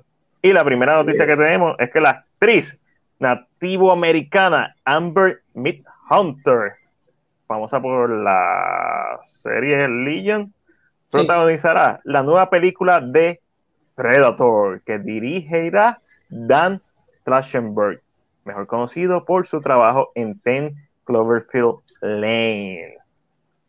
Mi gente no va a ser de Predator. No, no, no. Ella va a ser la protagonista, gente. Ya- Wait, what?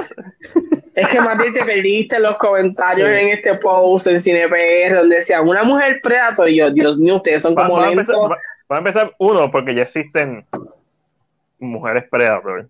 En el juego que salió recientemente, que es como el, el juego de Predator 13, pero con Predator. Uno de los skins últimos eh, DLC que tiraron una Predator mujer. Eh, eh, se me olvidó cómo se llama el nombre, Jawad, algo así, el nombre de la especie. Y dos, esta noticia, como yo la leí, se sobreentiende que es una protagonista humana. Que la gente es bestia. Pues, al parecer, no todo el mundo lo pensó como. Papi, comprensión de lectura. Comprensión de lectura. Cuando en una película de Predator, el protagonista ha sido un jodido Predator. Yo quisiera saber eso. ¿Cuándo? A la gente Yo- se le olvida, a la gente se le olvida que, que su, Danny, Danny. Glover no era un Predator. Arnold no era un Predator.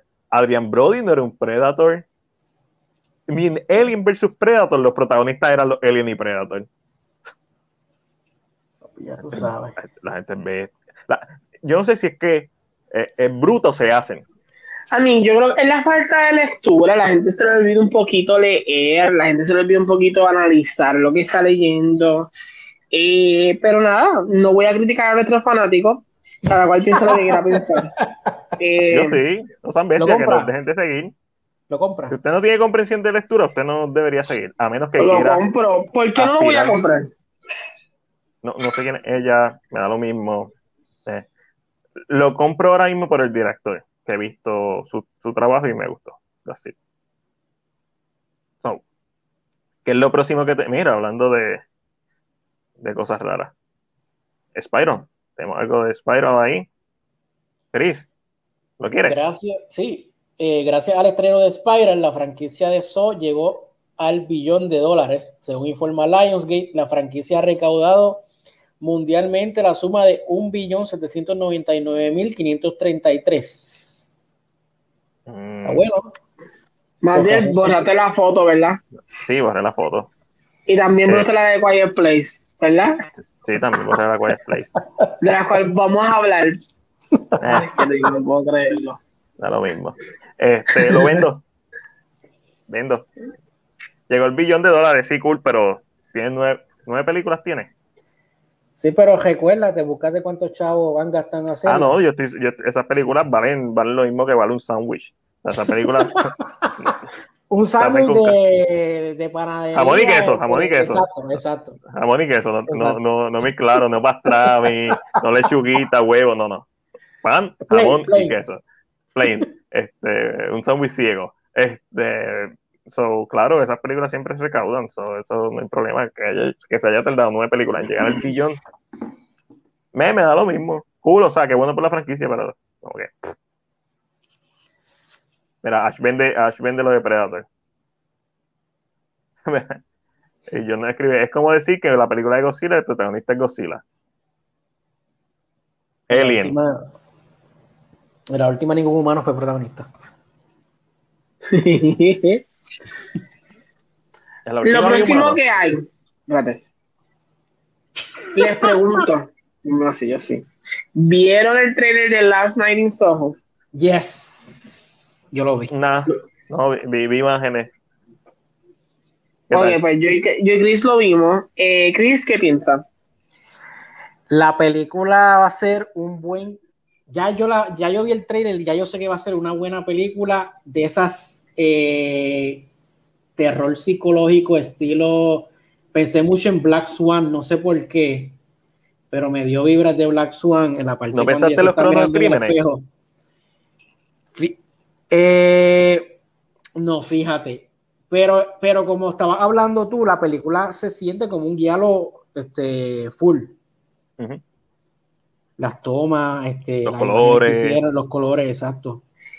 Yo siento que este trailer me hace pensar en los últimos trabajos de Alfred Hitchcock. Yep, setentoso. Tiene un vibe raro. Eh, que yo creo que lo he visto este, específicamente en otras películas de él. Eh, y no sé si es eso, no sé si es como está grabada, no sé si es como está trabajada. Le iba a preguntar porque yo vi una imagen. Cuando, la imagen, ¿cómo se ve? ¿Se ve HD o se ve granizada? Se ve con mucho ISO. Se ve como si fuera un filme de los 70. Eso es lo, yo creo, lo que quiero que preguntar. No, se ve, para, mí no se ve granizada. Se ve, se ve, se ve normal. Se ve normal. Se ve súper, pero es más la estética del trabajo de él. Mm, es que no puedo decir que es él exactamente, pero es él como en sus últimas películas, por decirlo así. Como trató de involucrarse mucho en este un género que se estaba muriendo, que era el que la hacía, y trató de hacer otras cosas. Creo que ese, ese es el vibe que tiene. Me encantaría. ¿Estás viendo el trailer, Mati? Porque siento que te, te, te pegaste de momento. No, no, estoy buscando imágenes. Este es puro yalo este, colores, estética, pero no, tienes razón. La, yo hubiera pensado, por una, una, imagen en particular que vi que se veía bien granizada, quizás porque la imagen no era de buena calidad. Es más, el segundo póster que salió, que es súper Y me encanta cómo se acaba el trailer. Cómo se rompe el cristal que hace. Y se marca el ojo de ella en un cristal. Yo, wow. Creo que esta película puede tener mucho, mm, mucho following, pero es porque te veo un género que se ha muerto un poquito, no existe este género ya como antes, o maybe puede funcionar mucho y creo que debe ser el momento en que Edgar Wright arranque eh, bien, porque verdad, ese trabajo que es entradora, eh, pero la misma vez como que no ha arrancado muy bien, por decirlo así. ¿A qué te refieres? Como que hace proyectos, pero como que, ok, Edgar Wright es un nombre que yo siento que nosotros como que hablamos de cine reconocemos, pero no todo el mundo reconoce. Es que yo creo que Edgar Wright... Yo siento que The Last Night in Soho puede ser este momento donde la gente diga, wow, ¿te recuerdas a Edgar Wright? ¡Wow! no sé, no sé, yo Edgar espero. Wright, Edgar Wright nos vendió las comedias que hizo con Simon Peck, Innie Frost. Sí, con Neto Trilogy. Eh, exacto. Eh, que no todo el mundo la conoce tampoco, vamos a ser sinceros. yo creo que se llama no, más por Baby Driver. Sí, pero tú le preguntas quién la hizo, no saben. pero eso, se puede, ok, eso se puede decir de cualquier director, si no eres Tarantino, cuidado, pero Edgar Wright como que no ha arrancado, como que en ese, aspecto no, y hizo eso, eh, lógicamente sabemos el escándalo que tuvo con Ant-Man, eh, pero como que siento que todavía como que no ha, mm, tiene sus éxitos, no eso no le quita que sean éxitos, pero siento que Wright debe ser un nombre que tú lo escuches y tú digas, ah, claro, sí, sí, este. Y yo siento que todavía no ha llegado todavía ahí. Es como. Te entiendo. Edgar Wright está en la misma liga de Ryan Johnson. Yes. Que la gente, la gente obviamente todo el mundo odia de las Jedi, menos yo. Pero amo eh, Out. Pero todo el mundo ama Nice Out, pero no necesariamente lo, lo vincula. Phillips con Joker subió a un nivel un poquito más alto que yo, todo, aunque no tenga tanto. Y sabes, y como que ya puedes reconocerlo más rápido también. el como que me suena el nombre, me suena el nombre, ¿quién es él? ¿Quién es él? Creo que todavía está ahí. y me encantaría que Las Night in Soho sea esta película para él, que mira, buff, tiene, a mí, a mí, yo vi el trailer, a mí no me gusta este tipo de película, pero el trailer a mí me, me cautivó. Me, me, me, dio como este vibe de que, hmm, interesante. Chris, ¿y tú? ¿Qué te pareció? A mí me gustó mucho, mucho el trailer, como dije ahorita. Este, pienso que con esta película, como dice Ángel, Edgar Wright eh, puede, puede catapultar su carrera porque lo conocemos por nosotros lo conocemos por, por, esas, por el Corneto Trilogy y mucha gente lo conoció por Baby Driver, pero como dice Ángel, a lo mejor, ah, ¿viste Baby Driver? Sí, pero ¿quién, la, quién lo dirigió? Ah, no sé. Es bueno que, que, en, esta, en este género ahora, un género que, que no mucha gente está haciendo películas y que le dé que le dé que le dé un toque de lo que él hace, porque el, el las de Chong de Dead y las Hot Fuzz, a mí me encantaron esas dos películas. Scott Pilgrim vs. The War. O sea, él tiene muchas películas de culto. Eso es lo que estoy viendo. Exacto. Y son películas que tú, la gente reconoce, le dice, ah, es el mismo director de, ah, pero ahí se queda. So, me encantaría que sea como que, let's see, I hope, because he's good. O que esta eh, puede ser, puede ser que, que esta sea la película. Sea, que a menos que, lamentablemente, si tú no pones tu nombre y, y te vendes como pues, Tarantino, la octava película de Tarantino, la novena película de Tarantino, Tarantino se vende. Steven Spielberg con todo lo que produce, James Cameron, a James Cameron Film, ¿sabes? Eso como que se ha perdido un poco por los estudios. Eh, y definitivamente Garray es un, un, director autor, o sea, un director que tiene un estilo único, panita de Tarantino, o sea, un, debería estar en ese mismo, esa misma atmósfera que lo grande, porque lo es. O sea, todo lo que ha hecho y a mí no me gusta Scott Pilgrim vs. The World particularmente, pero incluso esa película que a mí no me gusta tiene un, culto bien brutal. So, sí, ojalá sea esta. Es un horror, quizás le llegue a más público. El Corneto Trilogy, aunque todo el mundo vio Shaun of the Dead, es Shaun of the Dead. Tú lo que reconoces a Nick Frost y a Simon Peck, igual con Hot Fox, Nick Frost y Simon Pero entonces reconocen Shaun of the Dead, pero no reconocen los demás. Pero no, exacto. Entonces después hicieron Paul, que originalmente iba a ser eh, dirigida por eh, Edgar Wright, si no me equivoco, pero terminó no siendo dirigida por Edgar Wright, aunque creo que tiene crédito de Thanks, porque como quiera colaboró. Entonces, Atman, pues sabemos lo que pasó con Atman, pues diferencias creativas con Marvel. Este, que fue una lástima porque fue un proyecto que él llevaba trabajando mucho antes de que Marvel quisiera hacer una película de Atman. Eh, y sobre Yo siento que Edgar, Wright era, muy excéntrico para Marvel. Es posible. Lo que pasa es que ya para la, eh, para la etapa que él entró a Marvel, Kevin Feige tenía ya una visión bien clara. No es como en la primera fase, que era un poquito más abierta, que lo, claramente se notaba que era más abierta y, lo, y los directores jugaron mucho más eh, con sus respectivos personajes, especialmente Kenneth Branagh. A mí me encantó lo que él hizo en Thor, a pesar de que tiene muchas deficiencias, pero este aspecto shakespeariano de Thor me gustó mucho como Kenneth Branagh lo trajo, que esa fue la razón principal por, la que lo trajeron, porque Kenneth Branagh es un gran director de Shakespeare, un gran actor de Shakespeare. Eh, entonces tiene a John Favreau haciendo a la madre que hizo con Iron Man, la bestialidad, y después, y después no, no sé quién diablo hizo Captain America. ¿Quién hizo? ¿Alguien sabe quién es el director de Captain America de First Avenger? Eh, top, of the head, no, sin buscar, sin buscar, top of the head. Porque que no. no, es como que. Eh. Y después de eso, pues, hasta que no llegó James Gunn, Taika Waititi, porque incluso este Shane Black, que hizo Iron Man 3, no le fue muy bien, siendo también un, un director de autor. Pero hasta que llega James Gunn, que llega Taika Waititi, que ahora como que que tiene más personalidad, porque yo voy a ser bien honesto. Para mí los Russo Brothers no han hecho nada que me hayan demostrado que son buenos directores. Like, más allá de Marvel. Hicieron bien Marvel, pero ¿qué más?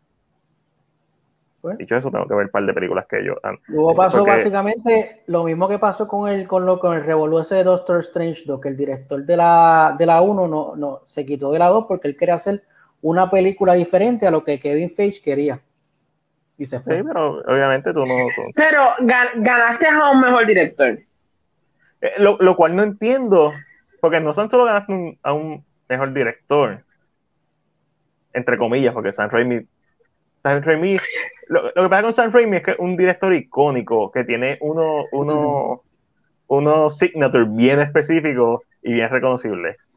Y yo, yo, creo que yo creo que lo emocionante de Sanemi es que conoce eh, ah. un poquito de, de, de, lo que ha trabajado, definitivamente. O sea, PR wise, ganaste un mejor director. Correcto. Yo no sé si es un mejor director que Scott Derrickson, es que se llama el que estaba trabajando. Scott Derrickson, sí. Pero, pero, definitivamente, ahora tienes la mejor versión posible. Lo que no entiendo de ese cambio es San Raimi siendo un director más viejo, con menos que perder, eh, más famoso, mucho más famoso que Scott Derrickson. ¿Cómo este se va por diferencias creativas y cómo tú metes a Sam Raimi, que es uno de los directores más creativos que hay? Porque tal vez tú le permites más a un director que tú sabes que va a traer lo que tú quieres a la mesa. Es como si me tiras un Tim Burton. Tú sabes lo que hay con es Tim que Burton. Tal, es que tal vez eh, cuando representaron el horror, el horror que iba a traer este Scott iba a ser muy parecido a Doctor Sleep y él quería algo más parecido al horror de Spider-Man. Y obviamente, exacto, San Raimi está pro, ya lo hemos visto. yo creo que es eso, porque a mí San Raimi hizo de Evil Dead. Y esa fue su, su primera yo película. Yo creo que es como que decir, ok, el horror que hace me gusta, pero no es lo que estoy buscando, quiero el horror de este. Maybe por eso es que, y, tal, y yo estoy bien seguro que Sam Raimi le tienen que haber dado más libertad que a Scott. Ah, claro. by far. Claro. porque Sam Raimi tiene en su bolsillo eh, tal vez actores o amistades que son más, difíciles para, son, son, más difíciles para Kevin. So maybe, ah, yo siempre sigo fiel cliente de eso, que él dijo, ok, lo voy a traer a él, le tengo que dar más libertad, después que él haga lo que yo quiero específicamente, que la monte como él le salga del culo. Exacto, mientras tenga, mientras siga mi historia, mi outline, o sea, yo no voy a dudar de San Raimi. Honestamente, San Raimi la cagó en Spider-Man 3, que él mismo lo ha dicho, pero fue porque hizo una película que él no quería hacer. Y eso es culpa de él, porque él terminó siendo una película que él no quería hacer. A él no le interesa Venom, a él no le interesa, a lo que le interesaba era Sandman. Esa era la película que él quería hacer, Sandman y Green Goblin Jr. So, por eso, pues, y él, lo repito, él mismo ha dicho que la culpa es de él, de Spider-Man 3. Este, él quería hacer Tour, él quería hacer Sandman, y cuando tú ves el arco de historia de Sandman en Spider-Man 3, de lo mejor, y cuando tú ves el arco de historia de Green Goblin Jr., que para mí fue una pérdida de oportunidad de utilizar a Hot Goblin, pero el punto es que es bueno. Lo que no funciona en esa película es lamentablemente Venom, que era lo que el estudio quería. Porque el estudio quería a los personajes más populares. ¿Para qué? Para vender más tickets. Y eh, aquí vemos que Warner Bros. no es el único que interfiere y haga las películas. Este, también Sony lo ha hecho múltiples veces. Spider-Man, The Spider-Man es un desastre de película. Este, y Andrew Garfield y el director le han dicho que básicamente eso fue interferencia del estudio. So, no, hay, que ver. Mira, eh, tenemos doble noticia de Mark Wahlberg. Eh, la primera siendo que saliendo imágenes de Mark Wahlberg. Gordito. Gordito. Ok. Aquí, aquí está en proceso, aquí está en proceso. Sí. Aquí está, aquí está full, ya. Y obvio, esto tiene que tiene, tiene, tiene un costume, tiene un fat costume también, ¿no? Es que. Sí, sí, sí, eso, eso se nota que no es 100%. Los brazos todavía se ven fit. Este. So, ¿y esto, para qué proyecto esto, Chris? Se llama Stu. Eh, él va a interpretar a un ex boxeador que se convirtió en un sacerdote. Basado en historia real basado en historia real que lo que leí es una historia que de alguien que él conoce. Parece que él vivió vivió eso? Ah, pues posiblemente de allí de Boston, donde él vive, eh, como Mickey Ward, que también, Mickey Ward, sí, Mickey Ward, The Fighter, la estoy viendo aquí en mi lista de películas. Eh, como la de Patriots Day, que fue en Boston también. Uh siempre ha sido bien apegado a hacer ese tipo de películas, incluso la última que hizo con, con este hombre, con el de Oz y el de, el de Black Panther, eh, también se desarrolla en Boston este, con en, Baku. Mm. Este, Y dije que tenemos doble noticia. Primera imagen oficial de Tom Holland y Mark Wahlberg como los personajes de Nathan Drake y Sullivan en Uncharted. La vendo. la vendo, vendo la imagen. No es que la película vaya a ser mala ni nada por el estilo, eh, esto me da vibes de todo menos de Uncharted. Ahí, pero Sully, no tiene un bigotito. Parece que claro que sí. Llegó el bigote. Sullivan, claro que Sullivan tiene un bigotito. Este, no sé, no, no, no me gusta, repito, la imagen no me vende. Yo veo esta imagen y no pienso en Uncharted. No sé. Eso tiene un, un, vibe a National Treasure slash The Mommy. El problema con esta imagen es que puede ser cualquier película. Exacto, es generic movie. puede ser una película de horror, puede ser, puede ser una película. esto puede ser cualquier película, y esto lo hablé ayer. Ese es mi mayor problema con esto. No parece ser Nathan Drake, no parece ser Sully, creo que es el mayor problema. Para mí es el mayor problema. No es que sea mala la película, pero es el mayor problema. Eso es que le dijeron a Sony, eso es que le dijeron a Sony, tira algo, pero que no, no revelen mucho, tira algo que tengas por ahí, y estuvieron eso. Esa, te, recuerdo la imagen que vimos de, de Zendaya, el otro y, y, Tom Holland como bajando de un sótano. Esto fácilmente podría ser una continuación de esa escena. El problema es que yo creo que también vimos una foto de Mark Wahlberg con bigote. Sí. Y creo que, aunque tal vez va a pasar en algún momento de la historia, maybe. Ah, no. Creo que ese es el problema. Creo que ese es el problema. Mira, lo que yo no entiendo, eh, eh, antes de que, de que, hable, lo que yo no entiendo de esto es Uncharted, el, el personaje ya es, ya, ya, es mayor, ya debe tener como sus cuarenta y tantos años, ¿verdad? El personaje principal. Nathan Drake es como trentón y mientras van pasando los juegos más viejo es, pero en, especialmente desde el, tercer juego y el cuarto juego vemos flashback y lo vemos de cuando era niño, de cuando era, niño.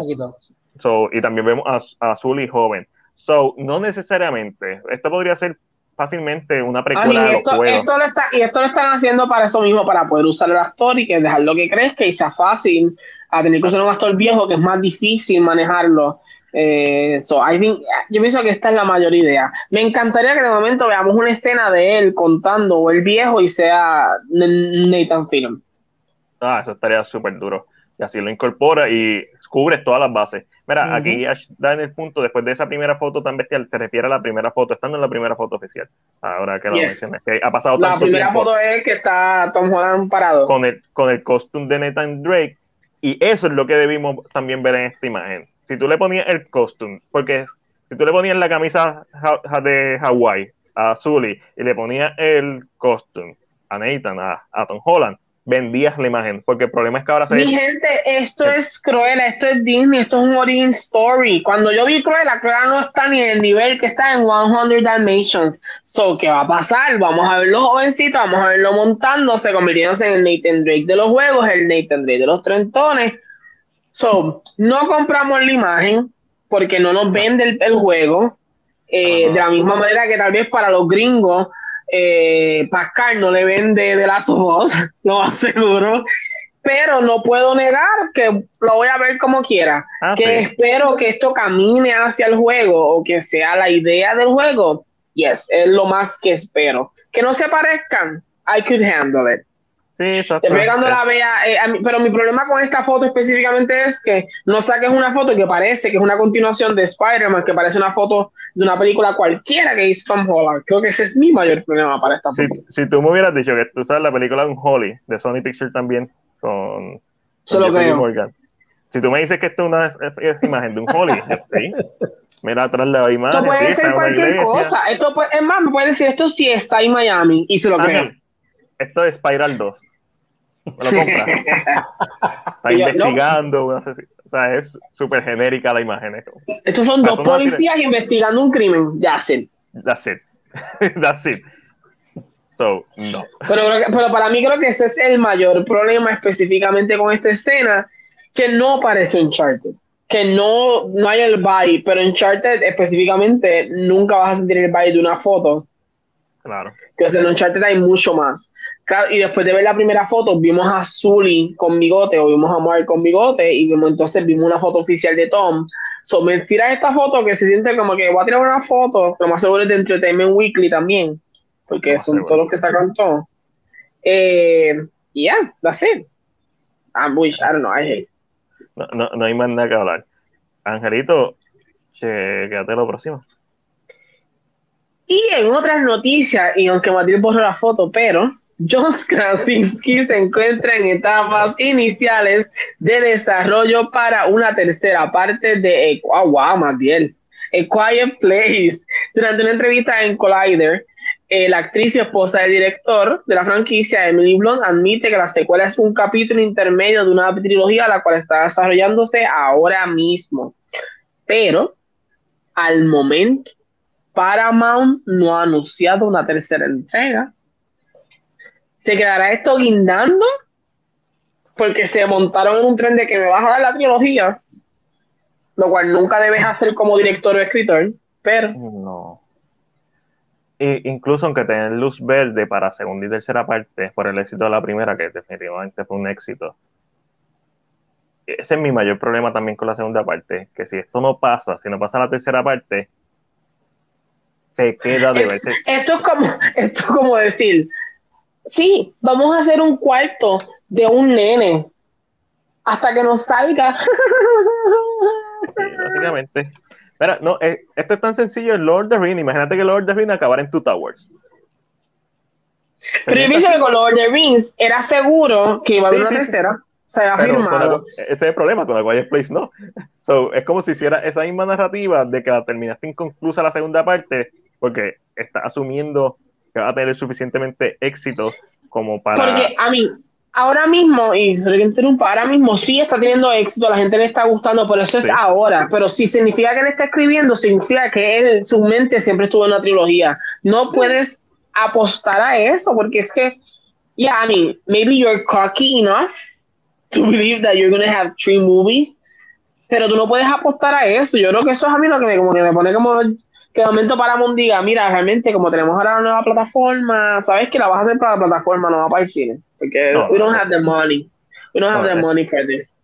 Esta película yo pienso, para el cine. Yo, yo, pienso que él tiró la primera, y, pero no tenía miras para hacer una trilogía. Yo pienso que con el éxito de la primera, escribió esta, la dos, y pues por consiguiente escribió la tres él siempre dijo que lo que él quería hacer era un anthology. Por eso es que él da el hint de que hay más personas viviendo. Él lo que quería contar era otra historia en otro lugar. Pero. Y en este momento nos enteramos que Paramount metió las manos también. Lo más seguro. Esto es estilo John Carpenter con Halloween. John Carpenter lo que quería hacer era una película con Michael Myers. Y después hacer otra historia original. Halloween, whatever, que terminó siendo Season of the Witch, que fue un fracaso, pero no fue un fracaso necesariamente porque la película era mala, es porque la gente ya está esperando a Michael Myers en la tercera película. So, el estudio, yo no tengo ningún tipo de duda que el estudio le dijo, no, tienes que traer a Emily Blunt, tienes que traer a los chicos y tiene que ser una continuación de esta familia y puedes introducir nuevos personajes porque lo tienes que hacer y después puedes explorar más de la historia si quieres, pero ciérrame, ciérrame esta historia. Y eso lo que causa es que ya no puede hacer una antología. Ya no puede hacer una antología así de sencilla. Este, lo, cual es súper. Cuando yo vi Quiet Place 1, que la vi con Matiel, eh, yo le dije a Matiel, me encantaría la segunda parte, en otra, otra parte del mundo, como que lo mismo. Y me, eh. me una cuarta, una tercera, con todos uniéndose de momento. Surprise, pero ya le tienes cariño a los personajes que estás viendo, haces un conjunto de todo. Pero no, al enfocarse en ellos específicamente, I don't know, I don't know, let's see what happens. Yo no lo he visto. Pierde una um, oportunidad por ganar otra cosa, o sea, esto es un juego de balance yo creo que en general lo hizo bien, pero pienso que la idea más interesante es esa que tú estás mencionando, que es la que él tenía, hacer una historia en otra parte del mundo, en otro lado, de otros sobrevivientes, en donde explorarás quizás cosas que mencionaste en la segunda parte, como que no todos los humanos merecen ser salvados, eso es algo que mencionan claramente en la segunda parte, pero no lo ves. Pero en esta, en esta película, ¿tocan mucho el tema de la humanidad o es un tema que se deja pasar por encima? Lo mencionan, Vemos porque yo siento que en esta película, si tú vas a tocar entonces de que, porque Emily y sus hijos salen del rancho, eh, porque entiendo que salen porque están afuera, ah, y van como en esta misión de salvar gente, porque saben cómo matarlos, o saben cómo, cómo disturb a estas criaturas. Pero me hubiera gustado maybe yo estoy pensando que maybe hubieran tocado, hubiera sido como Greenland, que es bien humana, es bien la experiencia humana, cómo el humano reacciona en un momento tan malo. No, I don't know, no sé si me explico, me, me no, te confundí ahí. no, te entiendo lo que estás diciendo. Como no he visto Greenland, tuve que pensar cuál era la Gerard Butler. Ok, está eso. Está, es, todo, lo que pasa es que A Quiet Place parte 2 tiene tres arcos de historia. Está el arco de historia en donde la hija de ellos, con el personaje de Cillian Murphy, está buscando darle a conocer la forma de destruir a estos extraterrestres. En ese arco de historia se menciona que no todos los humanos valen la pena ser salvados y vemos un poco de eso, pero no lo vemos a un nivel en que tú lo compres. Como que lo mencionan y vemos un poquito de eso, pero no vemos. Pero no a este nivel que tú digas, ok, entiendo, nomás déjelo que se muera. No, no, no, es este un, no es un península. Sí, que tú dices ah, que se jodan. Esta gente, tú no dices que se jodan, tú dices, Yes. ok, esta gente lleva un par de años sobreviviendo y they don't, they don't know better. So, eh, es medio extraño cómo manejaron eso. No, no, se siente flojo, como se siente, se siente flojo esa parte. Pero lo mencionan y vemos cositas y hay cosas que se dan a entender por rastros que vemos. Vemos muchos zapatos, tacos de mujeres con cartera en una parte, muchos. Y pues la imaginación es bien, se puede, la imaginación tú vas a pensar lo peor que le hicieron a esas mujeres. So, y vemos un par de cositas, pero nunca es en tu cara que eso funciona, pero a la misma vez te deja la pregunta abierta de qué realmente pasó. So, todo se queda como que en este estatus, este limbo, que no sabes realmente y no viste a los humanos haciendo algo lo suficientemente malo como para que se justifique eso. Y no pasa nada al final de la película. So, mm, eh, yo, yo quiero que hagan una tercera parte. Quiero que sea la y si mejor la de la tercera parte no decide cerrar, eh, o sea, o brinca como muy por encima, so, se Ah. convierte en la, en la, en la peor secuela ever. Ah, no. Si, no. si la tercera parte no decide cerrar, es un error. Es un error fatal. Porque ya lo tiene. Si ya, si ya gastaste, gastaste el tiempo en un capítulo intermedio, que es tan obvio un capítulo intermedio, ciérralo. Y si después quieres hacer otra historia a lo Ten Clo- Cloverfield Lane en este mundo, que le pone simplemente que se llame de otra forma en este mismo mundo, si quieres explorar otra cosa, si quieres hacer un cómic, si quieres hacer una precuela animada como lo está haciendo Netflix, hazlo, Paramount. O sea, hoy en día con los streaming services, El, el, no hay- spin- el spin-off se llama A Quiet World. ¿a Oye, Ay, Paramount papi. comenzó la plataforma Ángel que, dando- que le, que le- Ángel dando ideas de oro. conviene. Sí, porque A Quiet Place es porque It's My Place, son estos personajes. A Quiet World, Papi, le, le puedes poner hasta un, sub, un subtítulo y and you're there. You, you have it. You ya, have no, it. ya. Paramount, a una llamadita. Te, te- te tenemos título de oro. Quiet War. Ya. A Quiet World. Precuela anime. ¿Te imaginas? temporadas aseguradas. Ya vamos a leer los comentarios. Aquí dice: el, Ash nos pone, wait, wait, wait. Papi lo compro. Veo todo con Tom Holland. Ash nos dice: Papi lo compro. Veo todo con Tom Holland. Siempre lo defiendo. John Rosado nos dice: Transformer 8. ¿De qué tú hablas? Ash nos Michael dice: Bay. Duke en es el, video, el video de Mark con el bigote, pienso que puede pasar mucho tiempo entre el inicio y el final de la movie de Uncharted, o son los últimos dos segundos, which could happen. Es como, es Eh, como, como, como Tomb Raider. Se jodió. no me- Ay, no empieces a sacar el póster que está firmado por Alicia, que tiene un puño. Supuestamente está Ash por Alicia. Martínez nos No, dice. que, lo que me refiero es que al final de la película es que saca las dos pistolas como que. Y ahí, esto, ahí tú dices, uh, Tom Banner. Oh. Ah, No, yo digo, "Ugh, qué asco. Nos dice una tercera parte de Quiet Place, Say It Ain't So. Después nos dice, la movie está haciendo buen dinero, eso va. Hablando de una tercera parte. Si no, voy a estar bien molesta, está súper incluso. Inconcluso. John, John Rosado, eh, ¿verdad, right? Is that the word? Eh, John I Rosado nos dice, lo de Lord of the Rings fue. Que grabaron las tres películas en un año porque ellos no querían ir y mirar a New Zealand. Pero el plan estaba hecho, le habían dicho, vas a hacer las tres. No es como que, haz esta película, si funciona te doy la segunda, si funciona te doy la tercera. No fue en esa misma idea y es como Pero- que risky. Tú escribiste una historia y la partiste en tres partes. That's risky. El caso de, de Lord of the Rings es bien particular porque se sabía que se iba a hacer así porque los libros ya existen.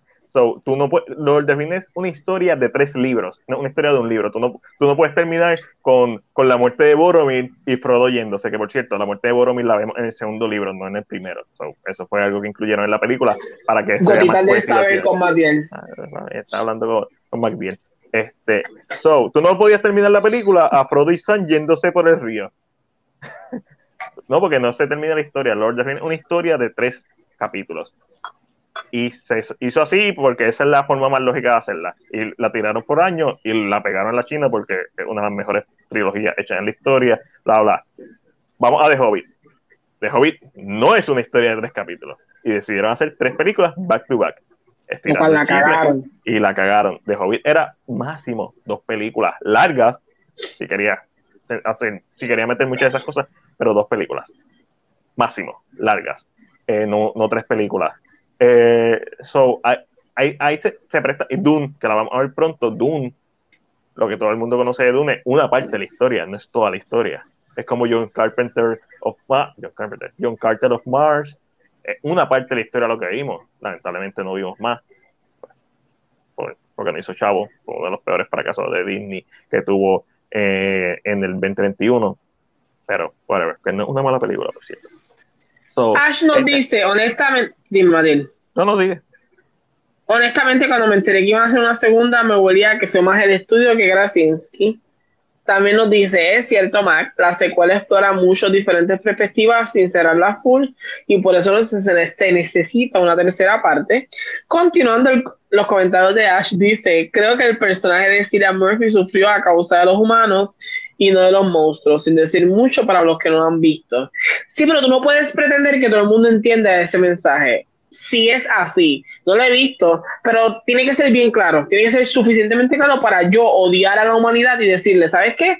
Esto es como en Cruella. Hay un momento que yo odio a los dálmatas y digo, saquen el cuchillo, maten al perro y háganme el cuero ahora mismo. Pero después de un momento digo, ay no, los dálmatas no son tan malos. Exacto, sí, porque te ponen desde la perspectiva, lo, logran meterte a los ojos de Cruella. Esta película para mí no hace lo suficiente para justificar eso. Espérate, espérate, que espérate. aquí John está. Da hombre, da hombre, Martín, da hombre. Yo sé que estabas tratando de hablar muy serio, pero da hombre, porque aquí vamos a pelear. Aquí se formó, aquí vamos a sacar los puños, porque es que si él se cree que yo lo voy a dejar pasar esto, no se lo voy a dejar pasar. Ash dice que pongan la precuela Silence, I hear you como dice Amén.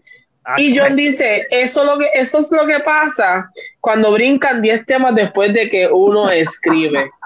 Mira, John, si tú me contestas a la misma vez como tú estás en el podcast en The Legacy Universe, entonces hablamos. No te pongas problemático. Si no quieres que yo llegue a Nueva York y te meta la cabeza dentro de la Estatua de la Libertad.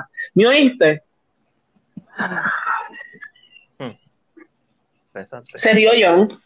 Ash dice, John está puesto para el problema. Ash dice, bueno, no puedo comentar del personaje de Murphy en su situación. Sí, pero es spoiler.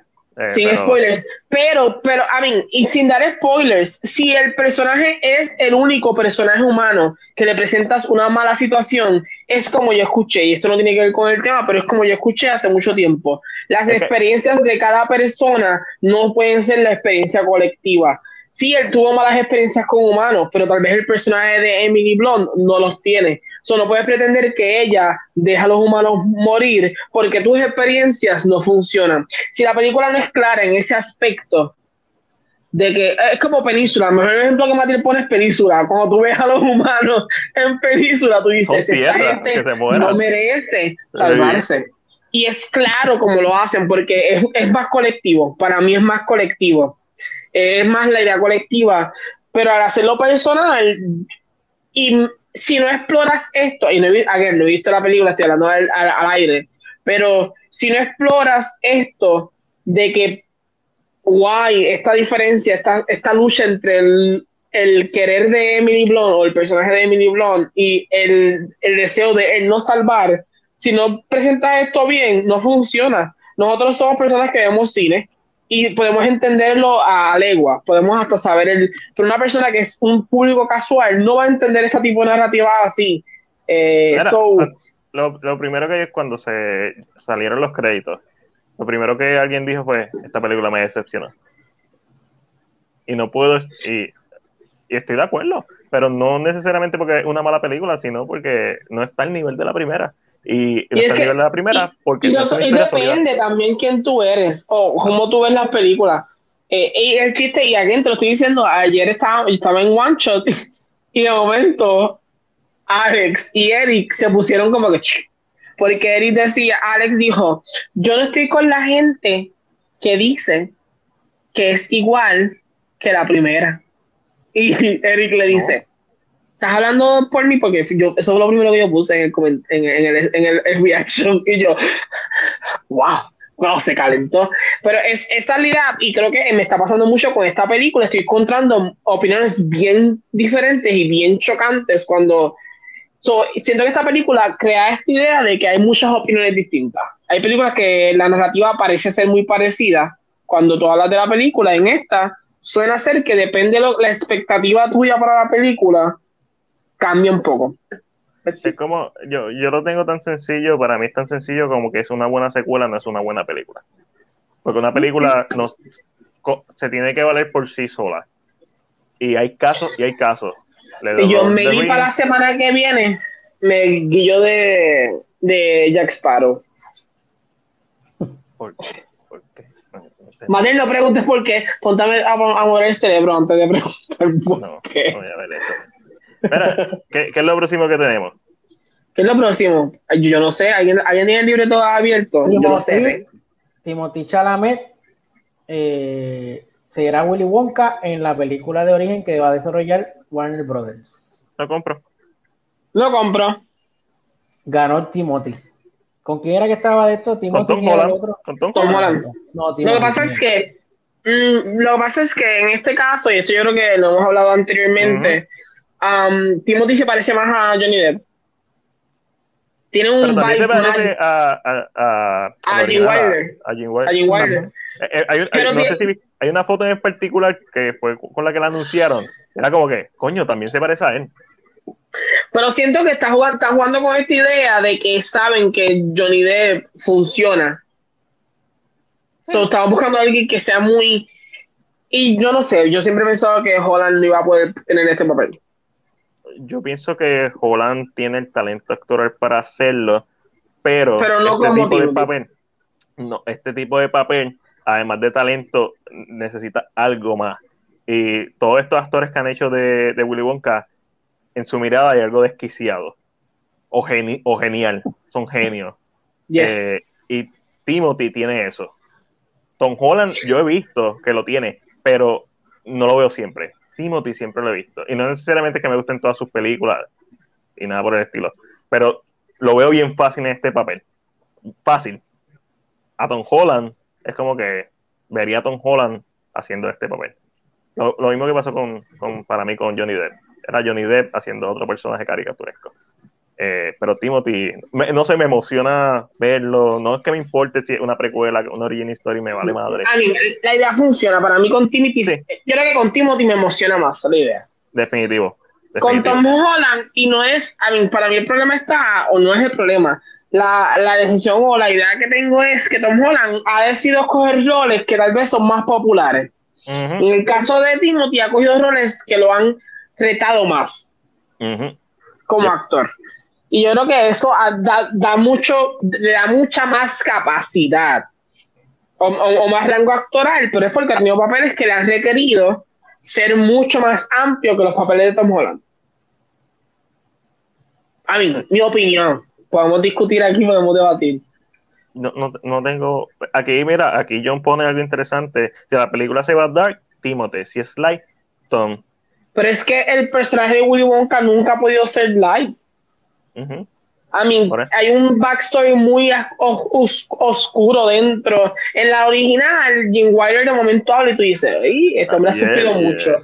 Cuando ves la de Johnny Depp, es como que, ah, el papá es abusado. So, no funciona un una versión PG, una versión Disney de Willy Wonka, me dice no, Tom Holland. E, Pero eh, esto es de Timothy. Vamos a poner que, que quisieran irse una versión PG. Como quiera, yo quiero ver más a Timothy haciendo una versión light, porque todos sus personajes han sido tan intensos que me gustaría verlo hacer algo más light, versus Tom Holland, que lo veo todo el tiempo haciendo cosas relativamente light. Eh, ya sea trabajos de voces como eh, en Spy on Disguise o en eh, Sherlock Holmes es Doctor Dolittle, Dolittle o Spider-Man, que son Tom Light, sí, también sabemos que hizo Sherry y The Devil All the Time, o sea, sí, cool. Pero es como que en esa narrativa que tú estás dando, como dice Ash, a Tom Holland se le va a hacer mucho más difícil ese tipo, ese tipo de papeles, porque ya la gente lo tiene encasillado en un papel. En el aspecto de Timothy, Timothy ha cogido papeles que han sido mucho más. Eso fue un, un estornudo, Dios mío, se me está muriendo alguien en el chat. que digan en el live. Eh, Timothy ha hecho papeles un poquito más. El range es más difícil, vamos a decirlo así, o again, no es que ninguno de los dos sea mejor actor que el otro, pero el choice de papeles es muy claro. Pon la filmografía de uno al lado de la otra y, y sabes que Timothy se lo lleva. Y Timothy se lo lleva no es porque sea mejor actor, porque los papeles. Pero porque ha sabido escoger mejores papeles. Ha sabido escoger mejores papeles. Cuando tú ves el chiste de esto es, y déjame quitarla para que nos vean. Eh, yo, creo, yo creo que el chiste de esto es que Timothy escoge papeles como si fuera un actor de renombre ya.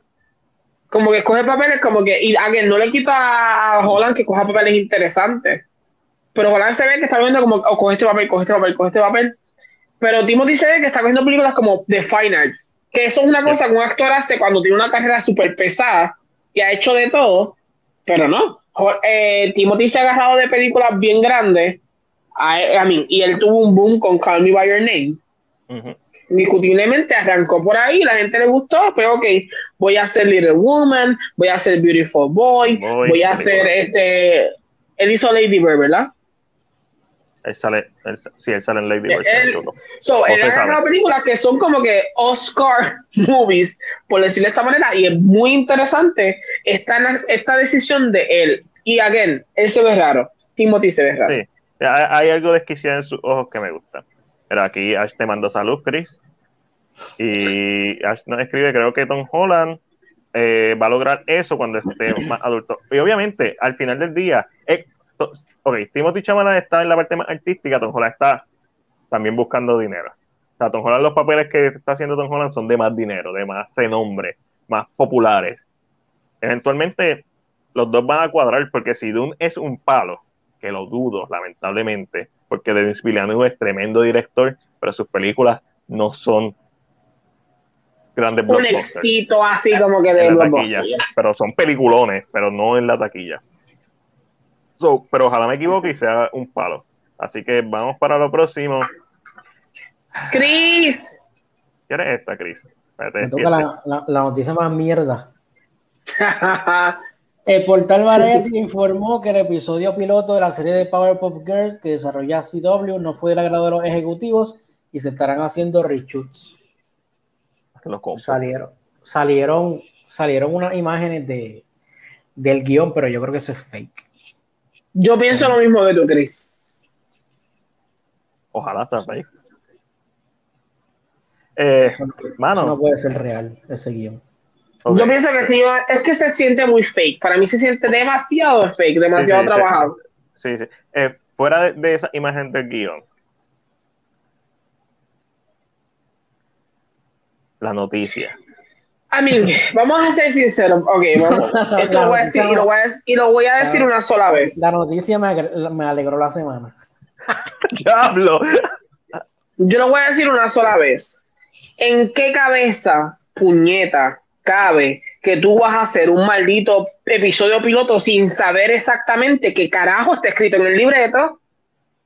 A mí, perdóname, pero yo no, yo no soy de las personas que te digo, créame un plato de comida con lo más caro que tengo en el maldito restaurante, sin ni siquiera saber qué carajo estás poniéndole esto te hace pensar que entonces los estudios tienen las manos metidas dentro del culo, le hacen pasar lo que le dé la gana a cualquier mierda, porque es que literalmente como tú dejas que te graben un episodio piloto y cuando lo ves, dice, ay, el libreto no me gustó. Tú no viste el libreto, no lo leíste primero. Yo entiendo que el editaje puede hacer muchas cosas y puede cambiar, pero el libreto es el mismo. ¿En qué momento, cuando tuviste el libreto, tú no te sentiste y dijiste, esto no me gusta? Porque supuestamente el rumor es que ahora que Bubbles, que Bubbles tiene un video que parece ser de adulto. Que supuestamente rumoran que una de ellas quiere, le quiere soltar los nudes de la otra. Que Blossom, o una de ellas, no sé ni el nombre ya, mató a, a Moyo y ese es el trauma que tiene. O sea, esto está en el libreto. Esta, esto se te presenta a ti. ¿Sabes cuál es el mayor problema que tienen ahora mismo en CW? Y este es el mayor problema, es que tú no anuncias esto hasta que no estés seguro. Por eso existen los upfronts. Tú grabas un episodio piloto que nadie sabe qué está pasando. Tú se enseñas a producción y exacto, y producción decide, esto me gusta, vamos a seguir. Pero no, aquí decidieron empujar la noticia por todos los tubos y siete llaves y entonces después grabaron el maldito episodio y ahora se están echando para atrás. ¿Sabes que esto es culpa tuya, es culpa de ustedes como estudio? No vengan entonces ahora a estar como que llorando. Tenemos que cambiarlo. Sí, no, ¿verdad? Estamos hablando de CW. Exacto. Y, yo como que, ¿quién, coño, está arriba de CW? ¿Quién está arriba de CW? Dime, dime quién está arriba. Tú sabes quién está arriba. Yo no sé quién es. Inmediatamente. Warner Bros. Warner Media. Ah, Warner Bros. Porque se cabrón. Warner Bros. Eh, o sea, en qué cabe, a mí, me molesta la narrativa que esto crea, el traction que esto crea, porque entonces la gente empieza a shed encima del IP o a shed encima de una idea que puede ser muy buena, no lo niego. Powerpop, Powerpop Girls hecho de la manera correcta como adultas puede ser un tema muy interesante porque ya eran niñas cuando eran superhéroes. ¿Qué significa de estas niñas que crecieron en la luz pública ser superhéroes de adulta o si quieren ser superhéroes? Ya, yeah, I mean, it could work. Pero entonces, no me vendas que, ay, no me gusta. Coño, ustedes vieron el libreto. ¿En qué momento ustedes se le ocurrió decirle que sí al episodio si el libreto no les gustaba desde el principio, carajo. Eso es cosa yo no sé. me, molesta, me molesta mucho esta narrativa, de verdad. ¿Tienes algo que opinar sobre, sobre Powerpuff Girl, sobre esta noticia? Seguimos para la próxima noticia. Este, tengo, tengo dos o tres cositas que decir. Estoy con Ángel. Esto no hace sentido. O sea, como compañía estás votando chavos, estás derrochando chavos para mí una mala idea desde el saque, pero puede funcionar como todo, como todo proyecto, puede funcionar. Pero si este libreto que hicieron no funcionaba, no le dabas green light, no le dabas luz verde, y no lo hacía, y no gastabas chavo. Ahora tienes que hacer, reescribir el libreto, regrabar el primer episodio piloto, para ver si funciona, si les gusta, y si no les gusta, quedaste ridículo es que CW, es que CW, ¿qué puedes esperar? Bueno, para ser justo, todo lo que he escuchado de Superman and Lois ha sido muy, muy bueno. ¿Tú piensas que va a ser bueno también? Y algo que pueden hacer bien. Una de cuántas de cuántas, una de 10 para un 10%. Ese, este, ese es el problema. Pero vamos, vamos a hablar claro, aunque a mí no me gusta The Flash, aunque a mí no me gusta Aaron, aunque a mí no me gusta toda la no, que tiene, tiene, su, tiene su fan. Tiene, tiene un gran, no tan solo un público, tiene un gran público, que por eso es que han durado tantas, tantas temporadas. Que ese público acepte, ¿verdad? Se conforme con estas, con estas series porque son de televisión. Eso es punto, porque obviamente mis expectativas con una serie de televisión no son las mismas que con una película de 200 millones de dólares. Son diferentes. o sea, el presupuesto se distribuye diferente. Y, eso está bien claro. Pero para mí esto siempre fue una mala idea. Y mm, me alegra que esté pasando, no por las Powerpuff Girls, por CW. Porque entiendo que, mano, ¿cómo tú puedes cagar algo tan. Los previs, tú no se, se supone que se apruebe el libreto. Se supone que se apruebe todos los días que se grabe, que se vean lo que se grabó y se apruebe. Entonces tú me dices que no le, que no le gustó el primer episodio. A mí, mi gente, es sorprendente porque yo he visto. Hay un trailer de Doña Bárbara en internet donde sale Gabriel Spanik, porque se grabó primero para presentarse a los ejecutivos. Hay un trailer de una novela que parece Charm latino, que se llama Las Brujas de South Beach, donde se grabó el primer, la primera imagen para que se le vendiera a los ejecutivos. No me puedes decir a mí que yo, esta gente no funciona de la misma manera, no sean tan morones, puñetas. Ustedes saben que los ejecutivos son los que pagan todo al final de cuentas. Hagan lo mismo. So, me molesta que la práctica de negocios exista o existía y ahora vamos a, como las noticias salieron, vamos a ver el primer episodio completo, editarlo completo y enseñárselo a los ejecutivos. A lo mejor el primer episodio está bueno y son los ejecutivos que se, a mí, Ustedes tienen que ver el trailer de Las Brujas de South Beach. Yo quería ver esa novela, voy a ser bien sincero ahora mismo. So, eh, quién sabe, a lo mejor es un buen episodio y simplemente yo quisiera, yo quisiera verlo, ya, ya a mí me creó esa curiosidad, yo quisiera ver ese episodio. Sí, yo, yo lo quiero ver. Yo quiero ver el primer episodio Pero de en, en esta, en este mundo en que vivimos no van a sacarlo. No, son- no es como el de Wonder Woman. Que el de Wonder Woman, ella me gusta como actriz. Es un poquito malo el episodio porque está mal trabajado. Pero las actuaciones o la narrativa que querían tener no era mala. No era una narrativa No. mala, pero no funcionaba. No, no. Eh, sale Pedro Pascal, sale, o sea, buen elenco, tenía un, tenía buen elenco, eran, eran cositas que no funcionaban. Y, mano, yo vi el piloto. Yo, Beach. yo vi el piloto, el piloto. El piloto. de el piloto de Wonder Woman no está peor que el primer episodio que de, de The Flash. Tú perdóname. ¿Y viste el piloto de, Fla- de, de Aquaman? No, ese no lo he visto. También está por ahí. No, no, no, no. No, no, ha, no ha llegado mi atención tan profunda. Lo que pasa es que el piloto de Aquaman eh, continuaba con el Aquaman de Smallville. El móvil. Sure.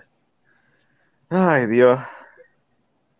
¿Qué es lo Sí, próximo? Espérate. Déjame qué es lo próximo. Yo lo voy a leer, hombre. A ver si lo encontramos, hombre. Más bien por la, por la foto tú que lo veo. Yep.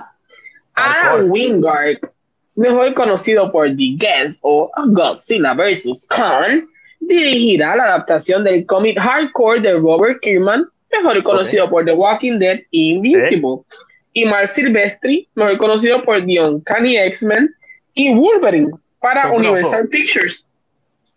La película contará la historia de un genio tecnológico que crea un dispositivo con el que, con el que puede controlar la mente de cualquier persona para su propio beneficio.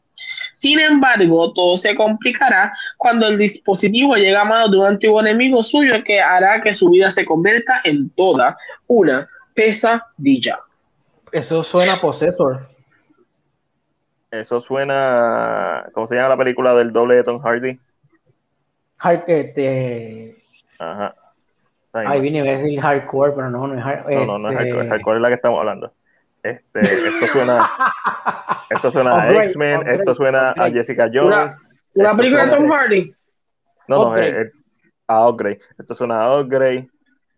Esto suena a este Ah. punto demasiado genérico. suena a, a Possessor, porque eso mismo. Pero es Robert Yo se la Kirkman. doy por ese Robert Kirkman, por Mm. quienes están involucrados. Creo que es Ujú, como que ujú. lo compro Adam por ellos.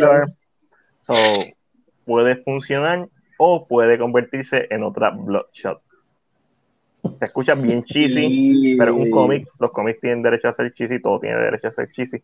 La ejecución es lo que importa aquí y los que están involucrados en la ejecución hasta ahora la compro solamente por Kirkman y por Wingard. Uh, ¿Qué es esto? Jackass 4. Johnny Knoxville confirma que Jackass 4 será su última película de esta franquicia, ya que posiblemente muera en ella o termine o, o salga tan lesionado que no pueda hacer más nada en su vida.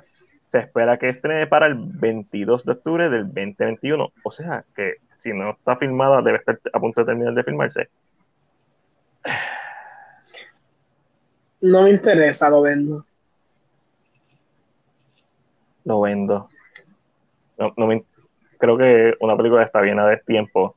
Creo que se están exponiendo demasiado físicamente a la edad que cada uno de ellos Ya. tiene. Ya, A esta ya altura. son viejos todos. Exacto. No, creo que están buscando dinero en donde no lo tienen que buscar. No, a lo mejor no tienen regalías por las películas ni las series. Este, Y no sé por qué Johnny Knoxville ha salido en películas de, de personajes este, súper secundarios, pero no sé. mira. Ash nos dice que vende Jackass 4. Yo me escribe, ¿what? Lo compra. A ver qué le pasa a su edad. Lo que pasa es que cuando uno es joven es divertido. Cuando tú ves estos videos en, en Facebook, en YouTube, es divertido tú ver a un hombre o a una mujer haciendo una estupidez y como que sí, se lo merece. Ellos son mayores, con hijos. O sea, ya a esta altura es un poquito más. O sea, Poniendo se en lastimar. peligro. Exacto, exactamente. Ya es poner su vida innecesariamente en peligro. Siempre fue innecesario y siempre se puso en peligro, pero cuando uno es joven, pues estúpido. A esta altura ya es cuatro, no sé. Y no sé, no, no. Espera, espera. Haciendo esta relación el, en balance perfecto. Ash, no te preocupes, eh, siempre alguien tiene que tomar malas decisiones, en este caso es John. Y normalmente son los hombres. Yo creo que esta es la noticia de la semana, la que viene por ahí. Este, ¿Tú crees que esa será la semana? Bueno, sí, no todo el mundo habla de ella, pero, pero it, it kind of is. Para mí es la noticia más importante en cuanto al mundo del cine. Bueno, sí sucede, sí sucede. Vamos a hablar claro que la senadora Amy Klobuchar decidió eh, meter esta información al Departamento de Justicia So, ¿Qué significa esto? Que tiene que pasar por regulaciones del igual Que, igual que la compra de, de AT&T de Warner Bros. Sí, pero en este caso Amazon es una compañía mucho más grande, con mucho más poder dentro de Estados Unidos. So, maybe va a ser un chin, chin, chin, chin más difícil. Si Disney pudo comprar Lucasfilm y Fox... Sí, pero Disney es un estudio de películas. Amazon vende productos Vende productos para tu casa, vende productos de seguridad, vende productos de música, vende películas. There's a lot. Ellos son una compañía mucho más extensa pero no está, en cuanto a venta. Específicamente la división de Amazon Studios. Sí, pero Amazon sigue siendo la compañía madre. O sea, es como que la cabecilla de la compañía. So, hay que ver cómo lo defienden. la idea de. Pues lo mismo que Disney, porque Disney es. Ah, ah. Disney pues, vende productos de su IP de su IP ya. Amazon, como compañía vende cosas que no son de ellos. Eh, venden ACE, venden, por decir marca, venden ACE, venden, venden cosas, ellos son como un, es que ellos son como un tipo de, vamos a ponerlo así, como un Macy, Penny. Exacto. So, tienen mayor poder que tal vez otra compañía. Entonces, aquí va todo a depender de los abogados. Eh, claro, es muy posible que el hecho de que Disney haya comprado Fox le permita a Amazon mucha más leverage, como llaman, porque ya hubo una compra grande, hay un precedente, como dice bien, pero Amazon definitivamente, aunque sea Amazon Studios, su compañía madre vende mucho más, es mucho más grande dentro de Estados Unidos y gana mucho más dinero que Estados Unidos, que otras compañías, por decirlo así. A mí, si comparamos números, los números de Disney no se comparan con los de Amazon, jamás.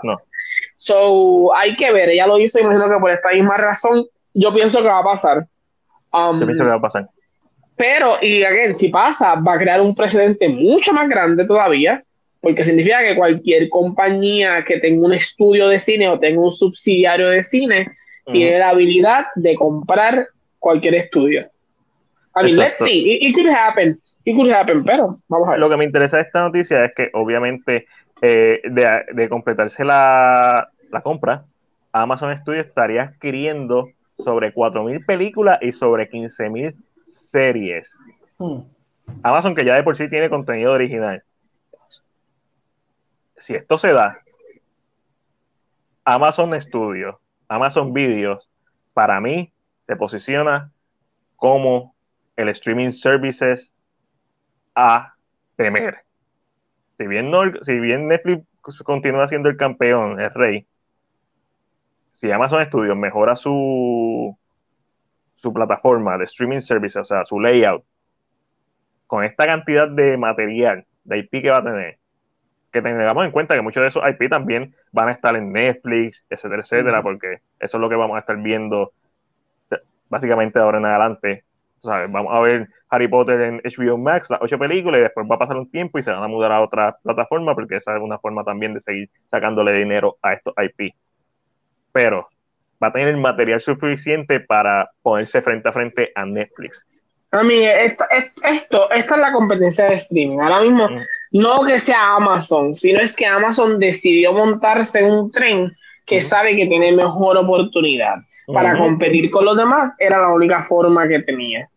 Um, una de las eh, yo escucho esto en los roundtables que hace um, Vanity Fair, una de estas revistas, o de Hollywood Report o Vanity, una de las tres, una de esos tres, Hollywood Report, Vanity o no creo que sea Vanity Fair, pero, pero es una de esas tres eh, grandes revistas y Amazon lo menciona en ese momento cuando hablan con ella, ellos mencionan que están tratando de dedicarse a cosas un poquito más específicas, eh, tal vez no estar vendiendo mucha película. Again, Amazon tiene el mejor hub existente ahora mismo.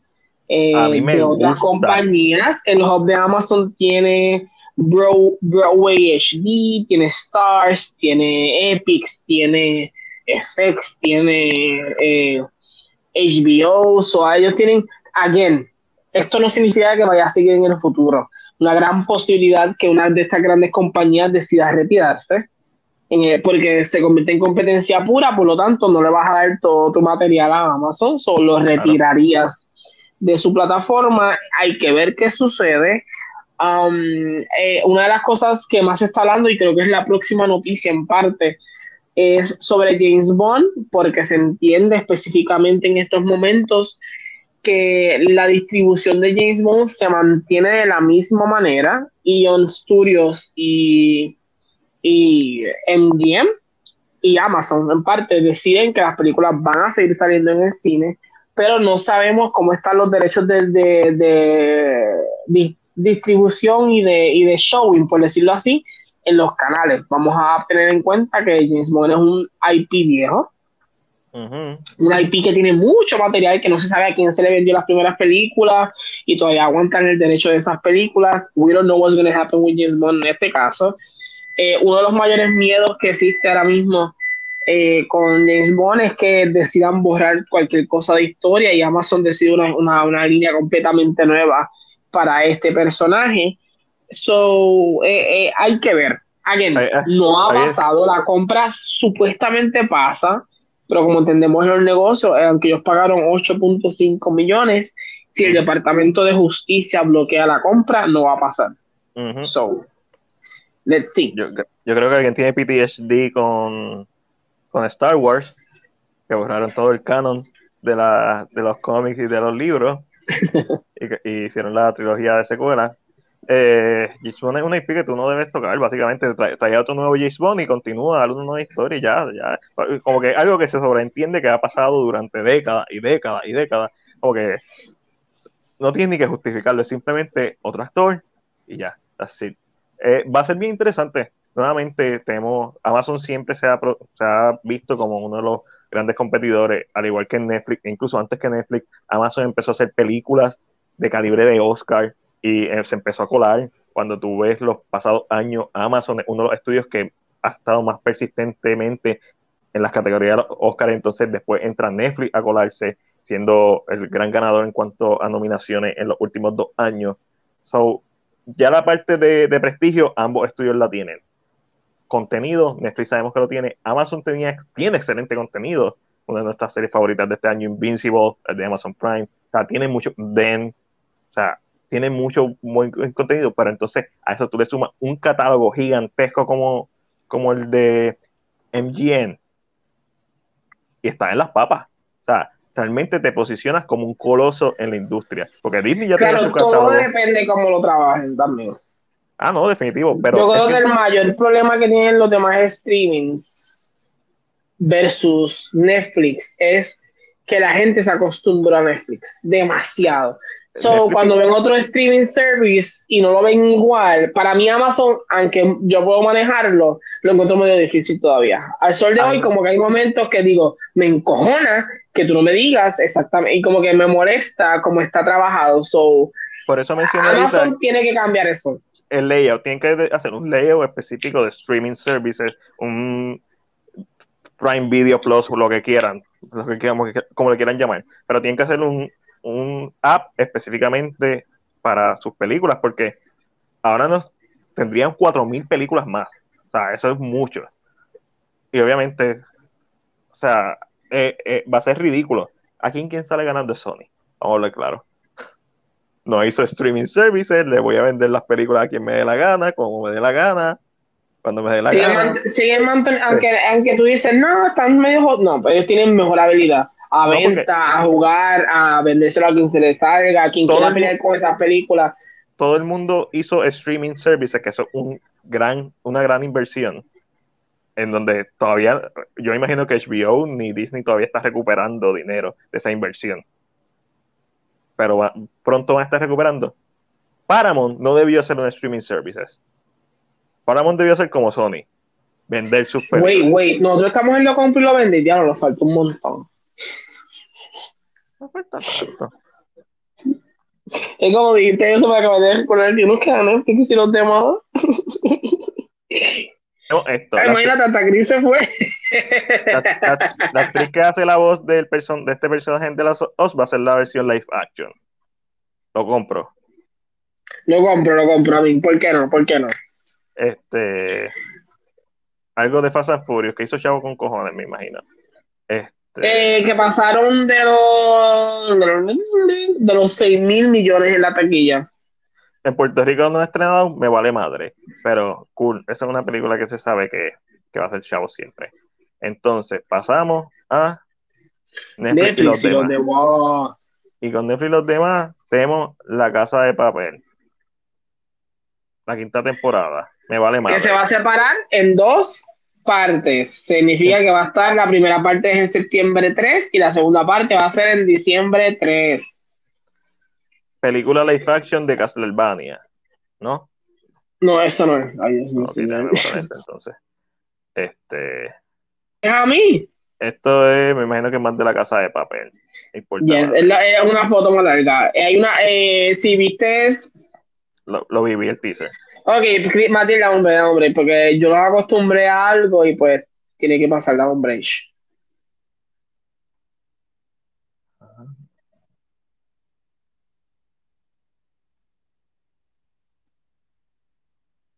No añadirle música a ese video.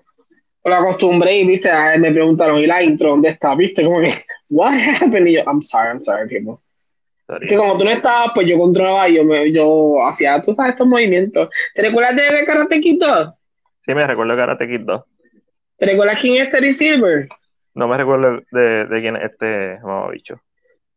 ¿No te acuerdas de Terry Silver? Eh, eh, sé que sale en Karate Kid 3, si no me equivoco también, y Miyagi le da una pela. Pues Terry Silver regresa a Cobra Kai. Anunciaron recientemente que Terry Silver va a regresar, lo cual, it sounds kind of nice.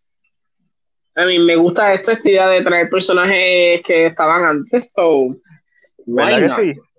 Que te ríes de Ay, la de la tres. tres. Ay, mira, Pero- ¿sabes pero qué? no- yo, no- era no un- yo era un gay kid.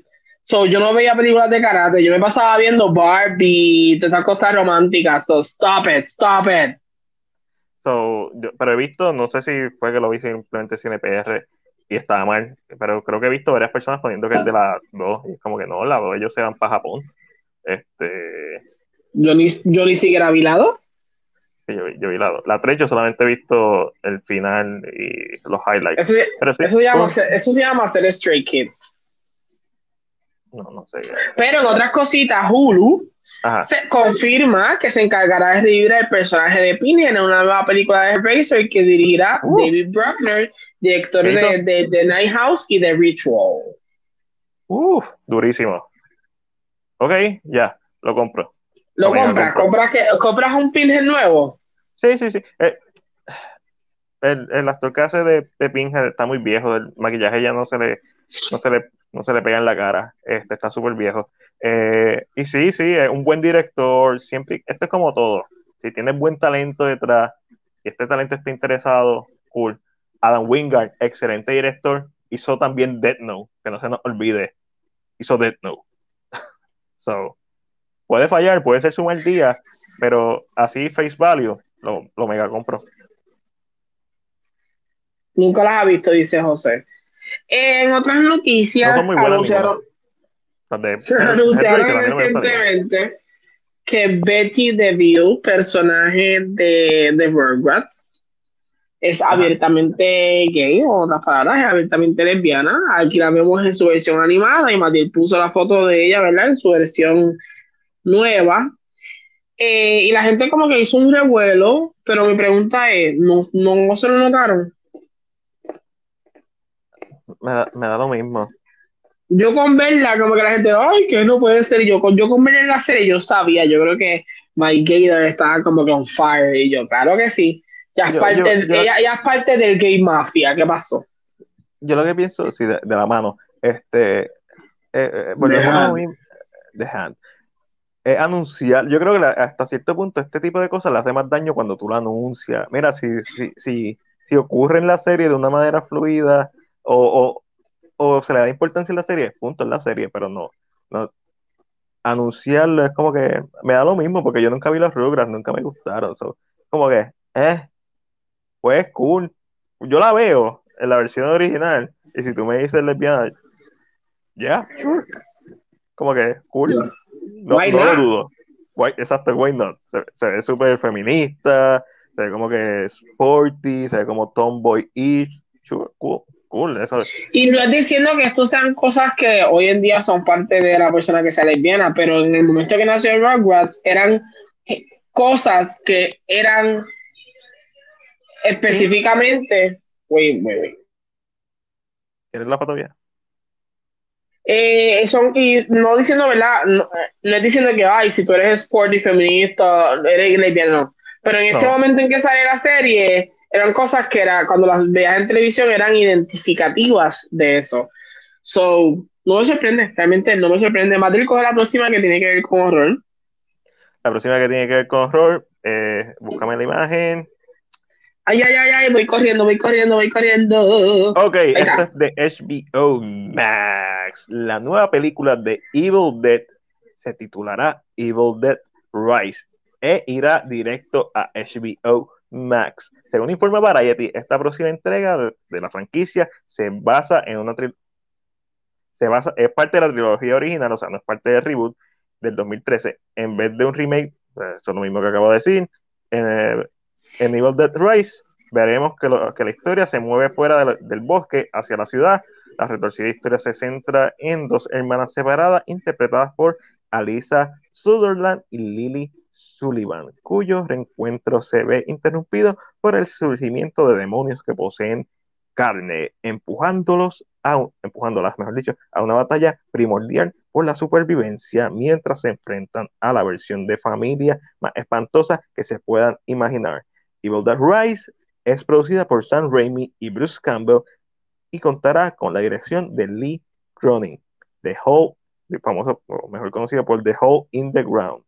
Uh, mm, lo eh, compra, lo vende, a mí normal. No, a mí, que diga ah. que es producido por él, no me emociona mm, mucho.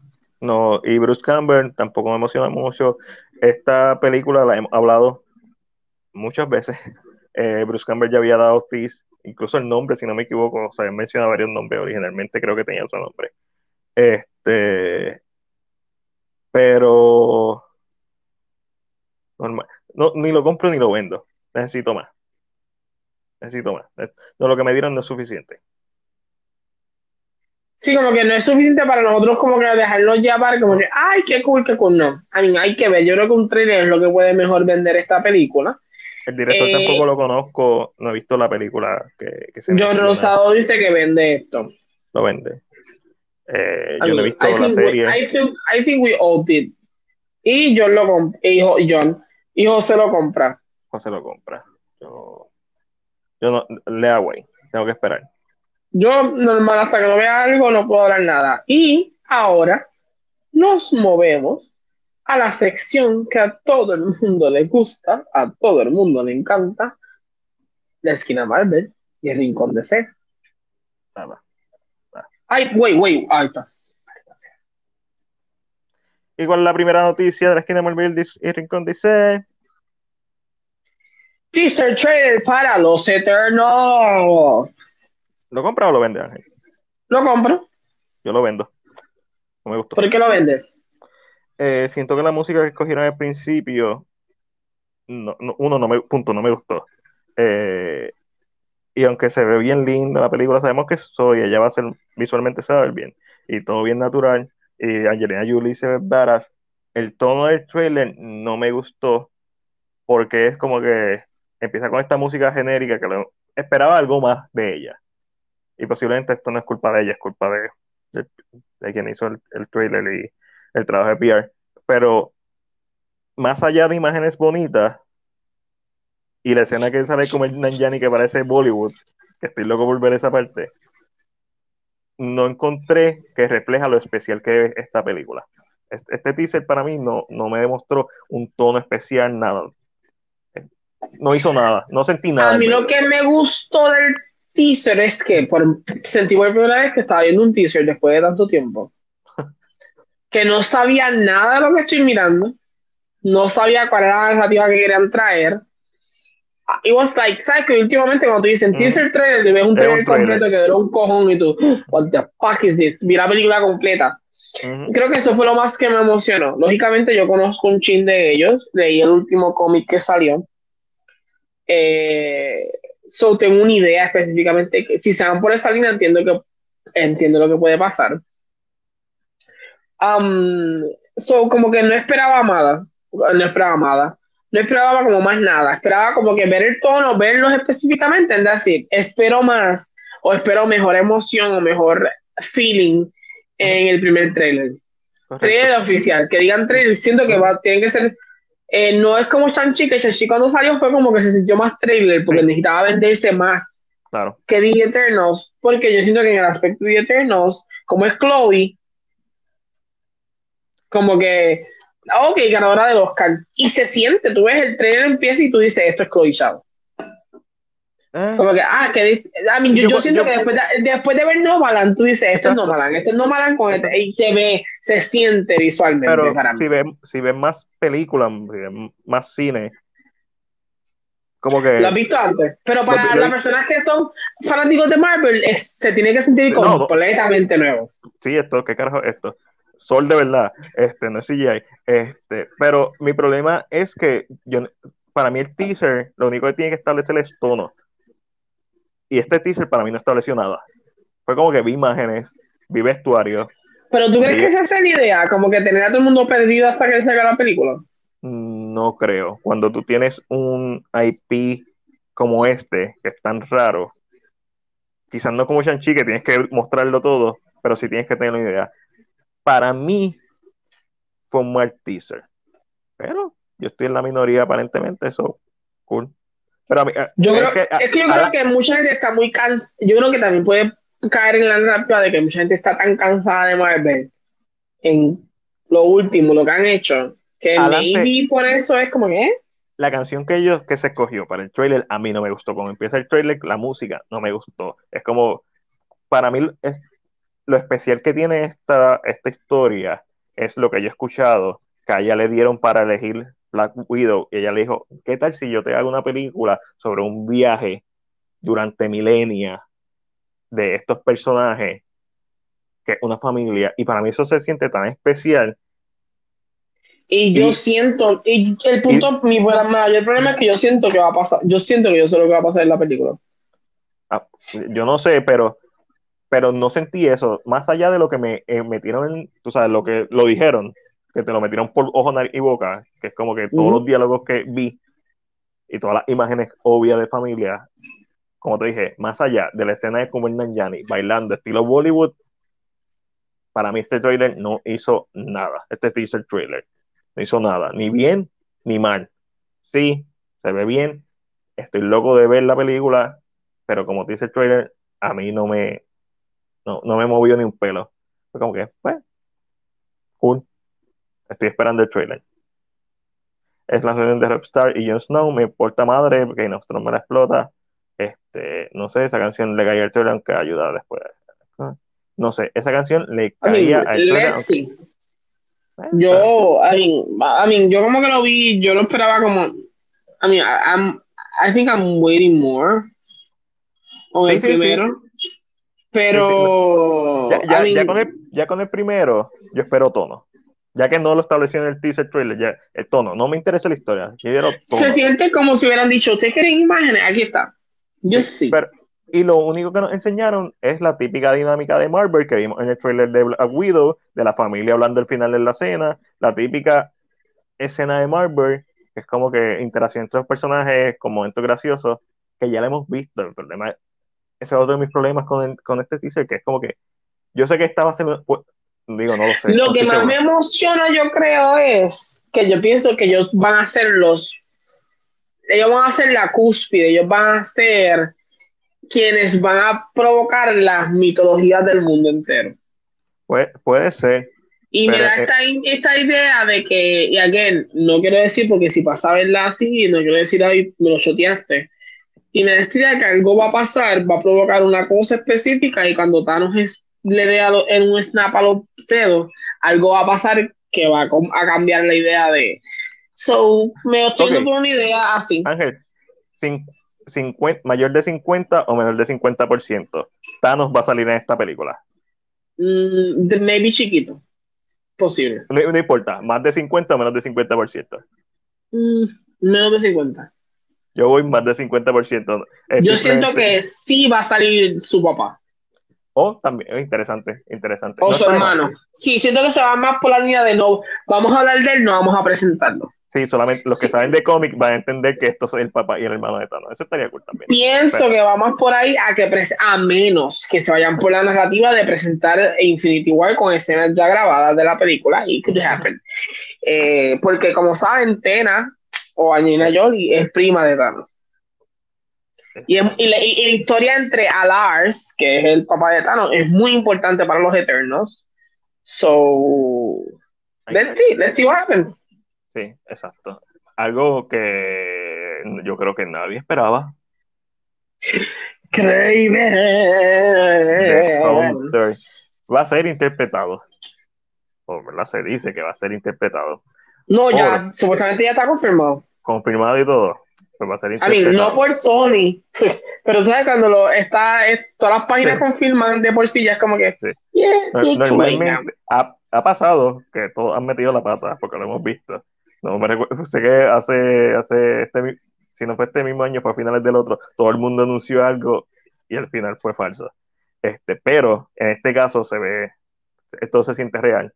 Específicamente, The Rap informa, y después todo el mundo, que el actor Auron Taylor Johnson, mejor conocido por su papel en Quicksilver, en Avengers Age of Ultron, y también como Kikas, no se olviden que fue Kikas antes de ser Quicksilver, interpretará a Craven the Hunter en Craven. la película standalone que prepara Sony Pictures. Y no solo eso, no solamente el standalone que prepara Sony, supuesto, se, se, rumora que lo tienen firmado para más de una película. So. Ah. No me sorprende que lo veamos haciendo cambios en Spider-Man o, o, este tipo de cosas. No me sorprende que de momento hayan grabado escenas nuevas para que saquen Spider-Man la nueva. Esto va a ser tan weird, pero volvemos. Todo WandaVision, depende de cómo se vea visual. Para mí no importa porque ya WandaVision hizo un precedente. Al tú traer a, a ay Dios, a, al Pietro de, de X-Men, al mismo actor, y va a traer a los mismos actores de, las películas de Sam Raimi, y a lo mejor va a traer a Andrew Garfield. A lo mejor. Bueno, va a traer a Electro, va a traer a Jimmy Fox. So, eso, haciendo el mismo personaje y trae esta J.K. Simmons, ya no es descabellado. Cualquier cosa que haga Marvel no es descabellado. Porque sí, va a tener la misma actora que hizo de Quicksilver en otro papel, pero un multiverso. Ya, al, al tú traer a, Peter Evans, o Evans Peter, siempre se me olvida cómo es el nombre, como Quicksilver otra vez, aunque haya hecho lo que haya hecho en WandaVision, ya rompiste las reglas. Traiste a J.K. Simmons, rompiste las reglas eso significa que puedes hacer lo que te dé la gana. Este puede ser un Craven de otro universo que lo trae aquí. No importa porque es de otro universo. Puedes hacer la película standalone y pueden meterlo en No Way Home. No importa. Marvel está. Marvel tiene todo para ganar. Marvel no falla. Marvel puede traer a Charlie Cox de, de, de Foggy, ni siquiera de Matt Damon, de Matt Damon, de, de Matt Murdock, lo puedes traer de Foggy y como quiera gana. Y ya, Marvin, no importa lo que haga, ellos ya ganaron. Esto próximo, no, no sé. Ok. Se la dejo pasar, se la, la compro. La, sí. ¿Y por qué se la compro? Porque después de ver Winter Soldier, para mí uno de los mejores momentos que tiene Winter Soldier es cuando vemos a, a la guardia de Wakanda yo se las dejo pasar porque a pesar de que para mí esto es como Black Widow, esto está a destiempo, esto debió salir inmediatamente. Se siente como DC tirando cosas a la pared a ver qué, qué se pega. Pero, uno, confío más en Marvel que en DC, y dos, a pesar de que quizás está un poco a destiempo, es necesario. Lo que pasa es que yo no sé si, se, yo no sé, tú terminaste Winter Soldier. O sea, bueno, yo, creo que no, tal vez yo no lo siento de tiempo porque la escena donde las vemos en Falcon and Winter Soldier te emociona más para verlas a ellas solas. Yo me refiero a este tiempo porque te recuerdas que cortaron escena en donde iban a establecer. Es muy cierto. Pero, por eso. I mean, maybe eso, maybe puedes buscarlo online, mira la escena donde ya, porque es una escena sola. Eh, son, y creo, y para mí yo siento que eso, yo siento que como vi esa escena y me emocioné y yo, what the fuck, they fight gay. Yo sé que escena tú hablas, que, que le gana, que le gana a, al nuevo Capitán América y él le dice. Yo pienso que es por eso. Que como que no me molesta ver una serie porque ella va a ser la líder y me invito, ellas todas van a pelear bajo ella. Creo que maybe por eso. Pero entiendes lo que te digo, como que se convirtió en un personaje popular, quizás no estaba planeado, quizás estaba planeado, puede ser que sí, puede ser que no, pero se siente como DC, The Trench, Amazons, Gotham, whatever, Police Department. Se siente como que esta serie que están tirando la pared, a ver si pega, pero la diferencia es bien grande Marvel tiene un buen récord. Dice no. Y lo más seguro la gente confía en eso. Yes. Sí, sí. ¿Por qué no?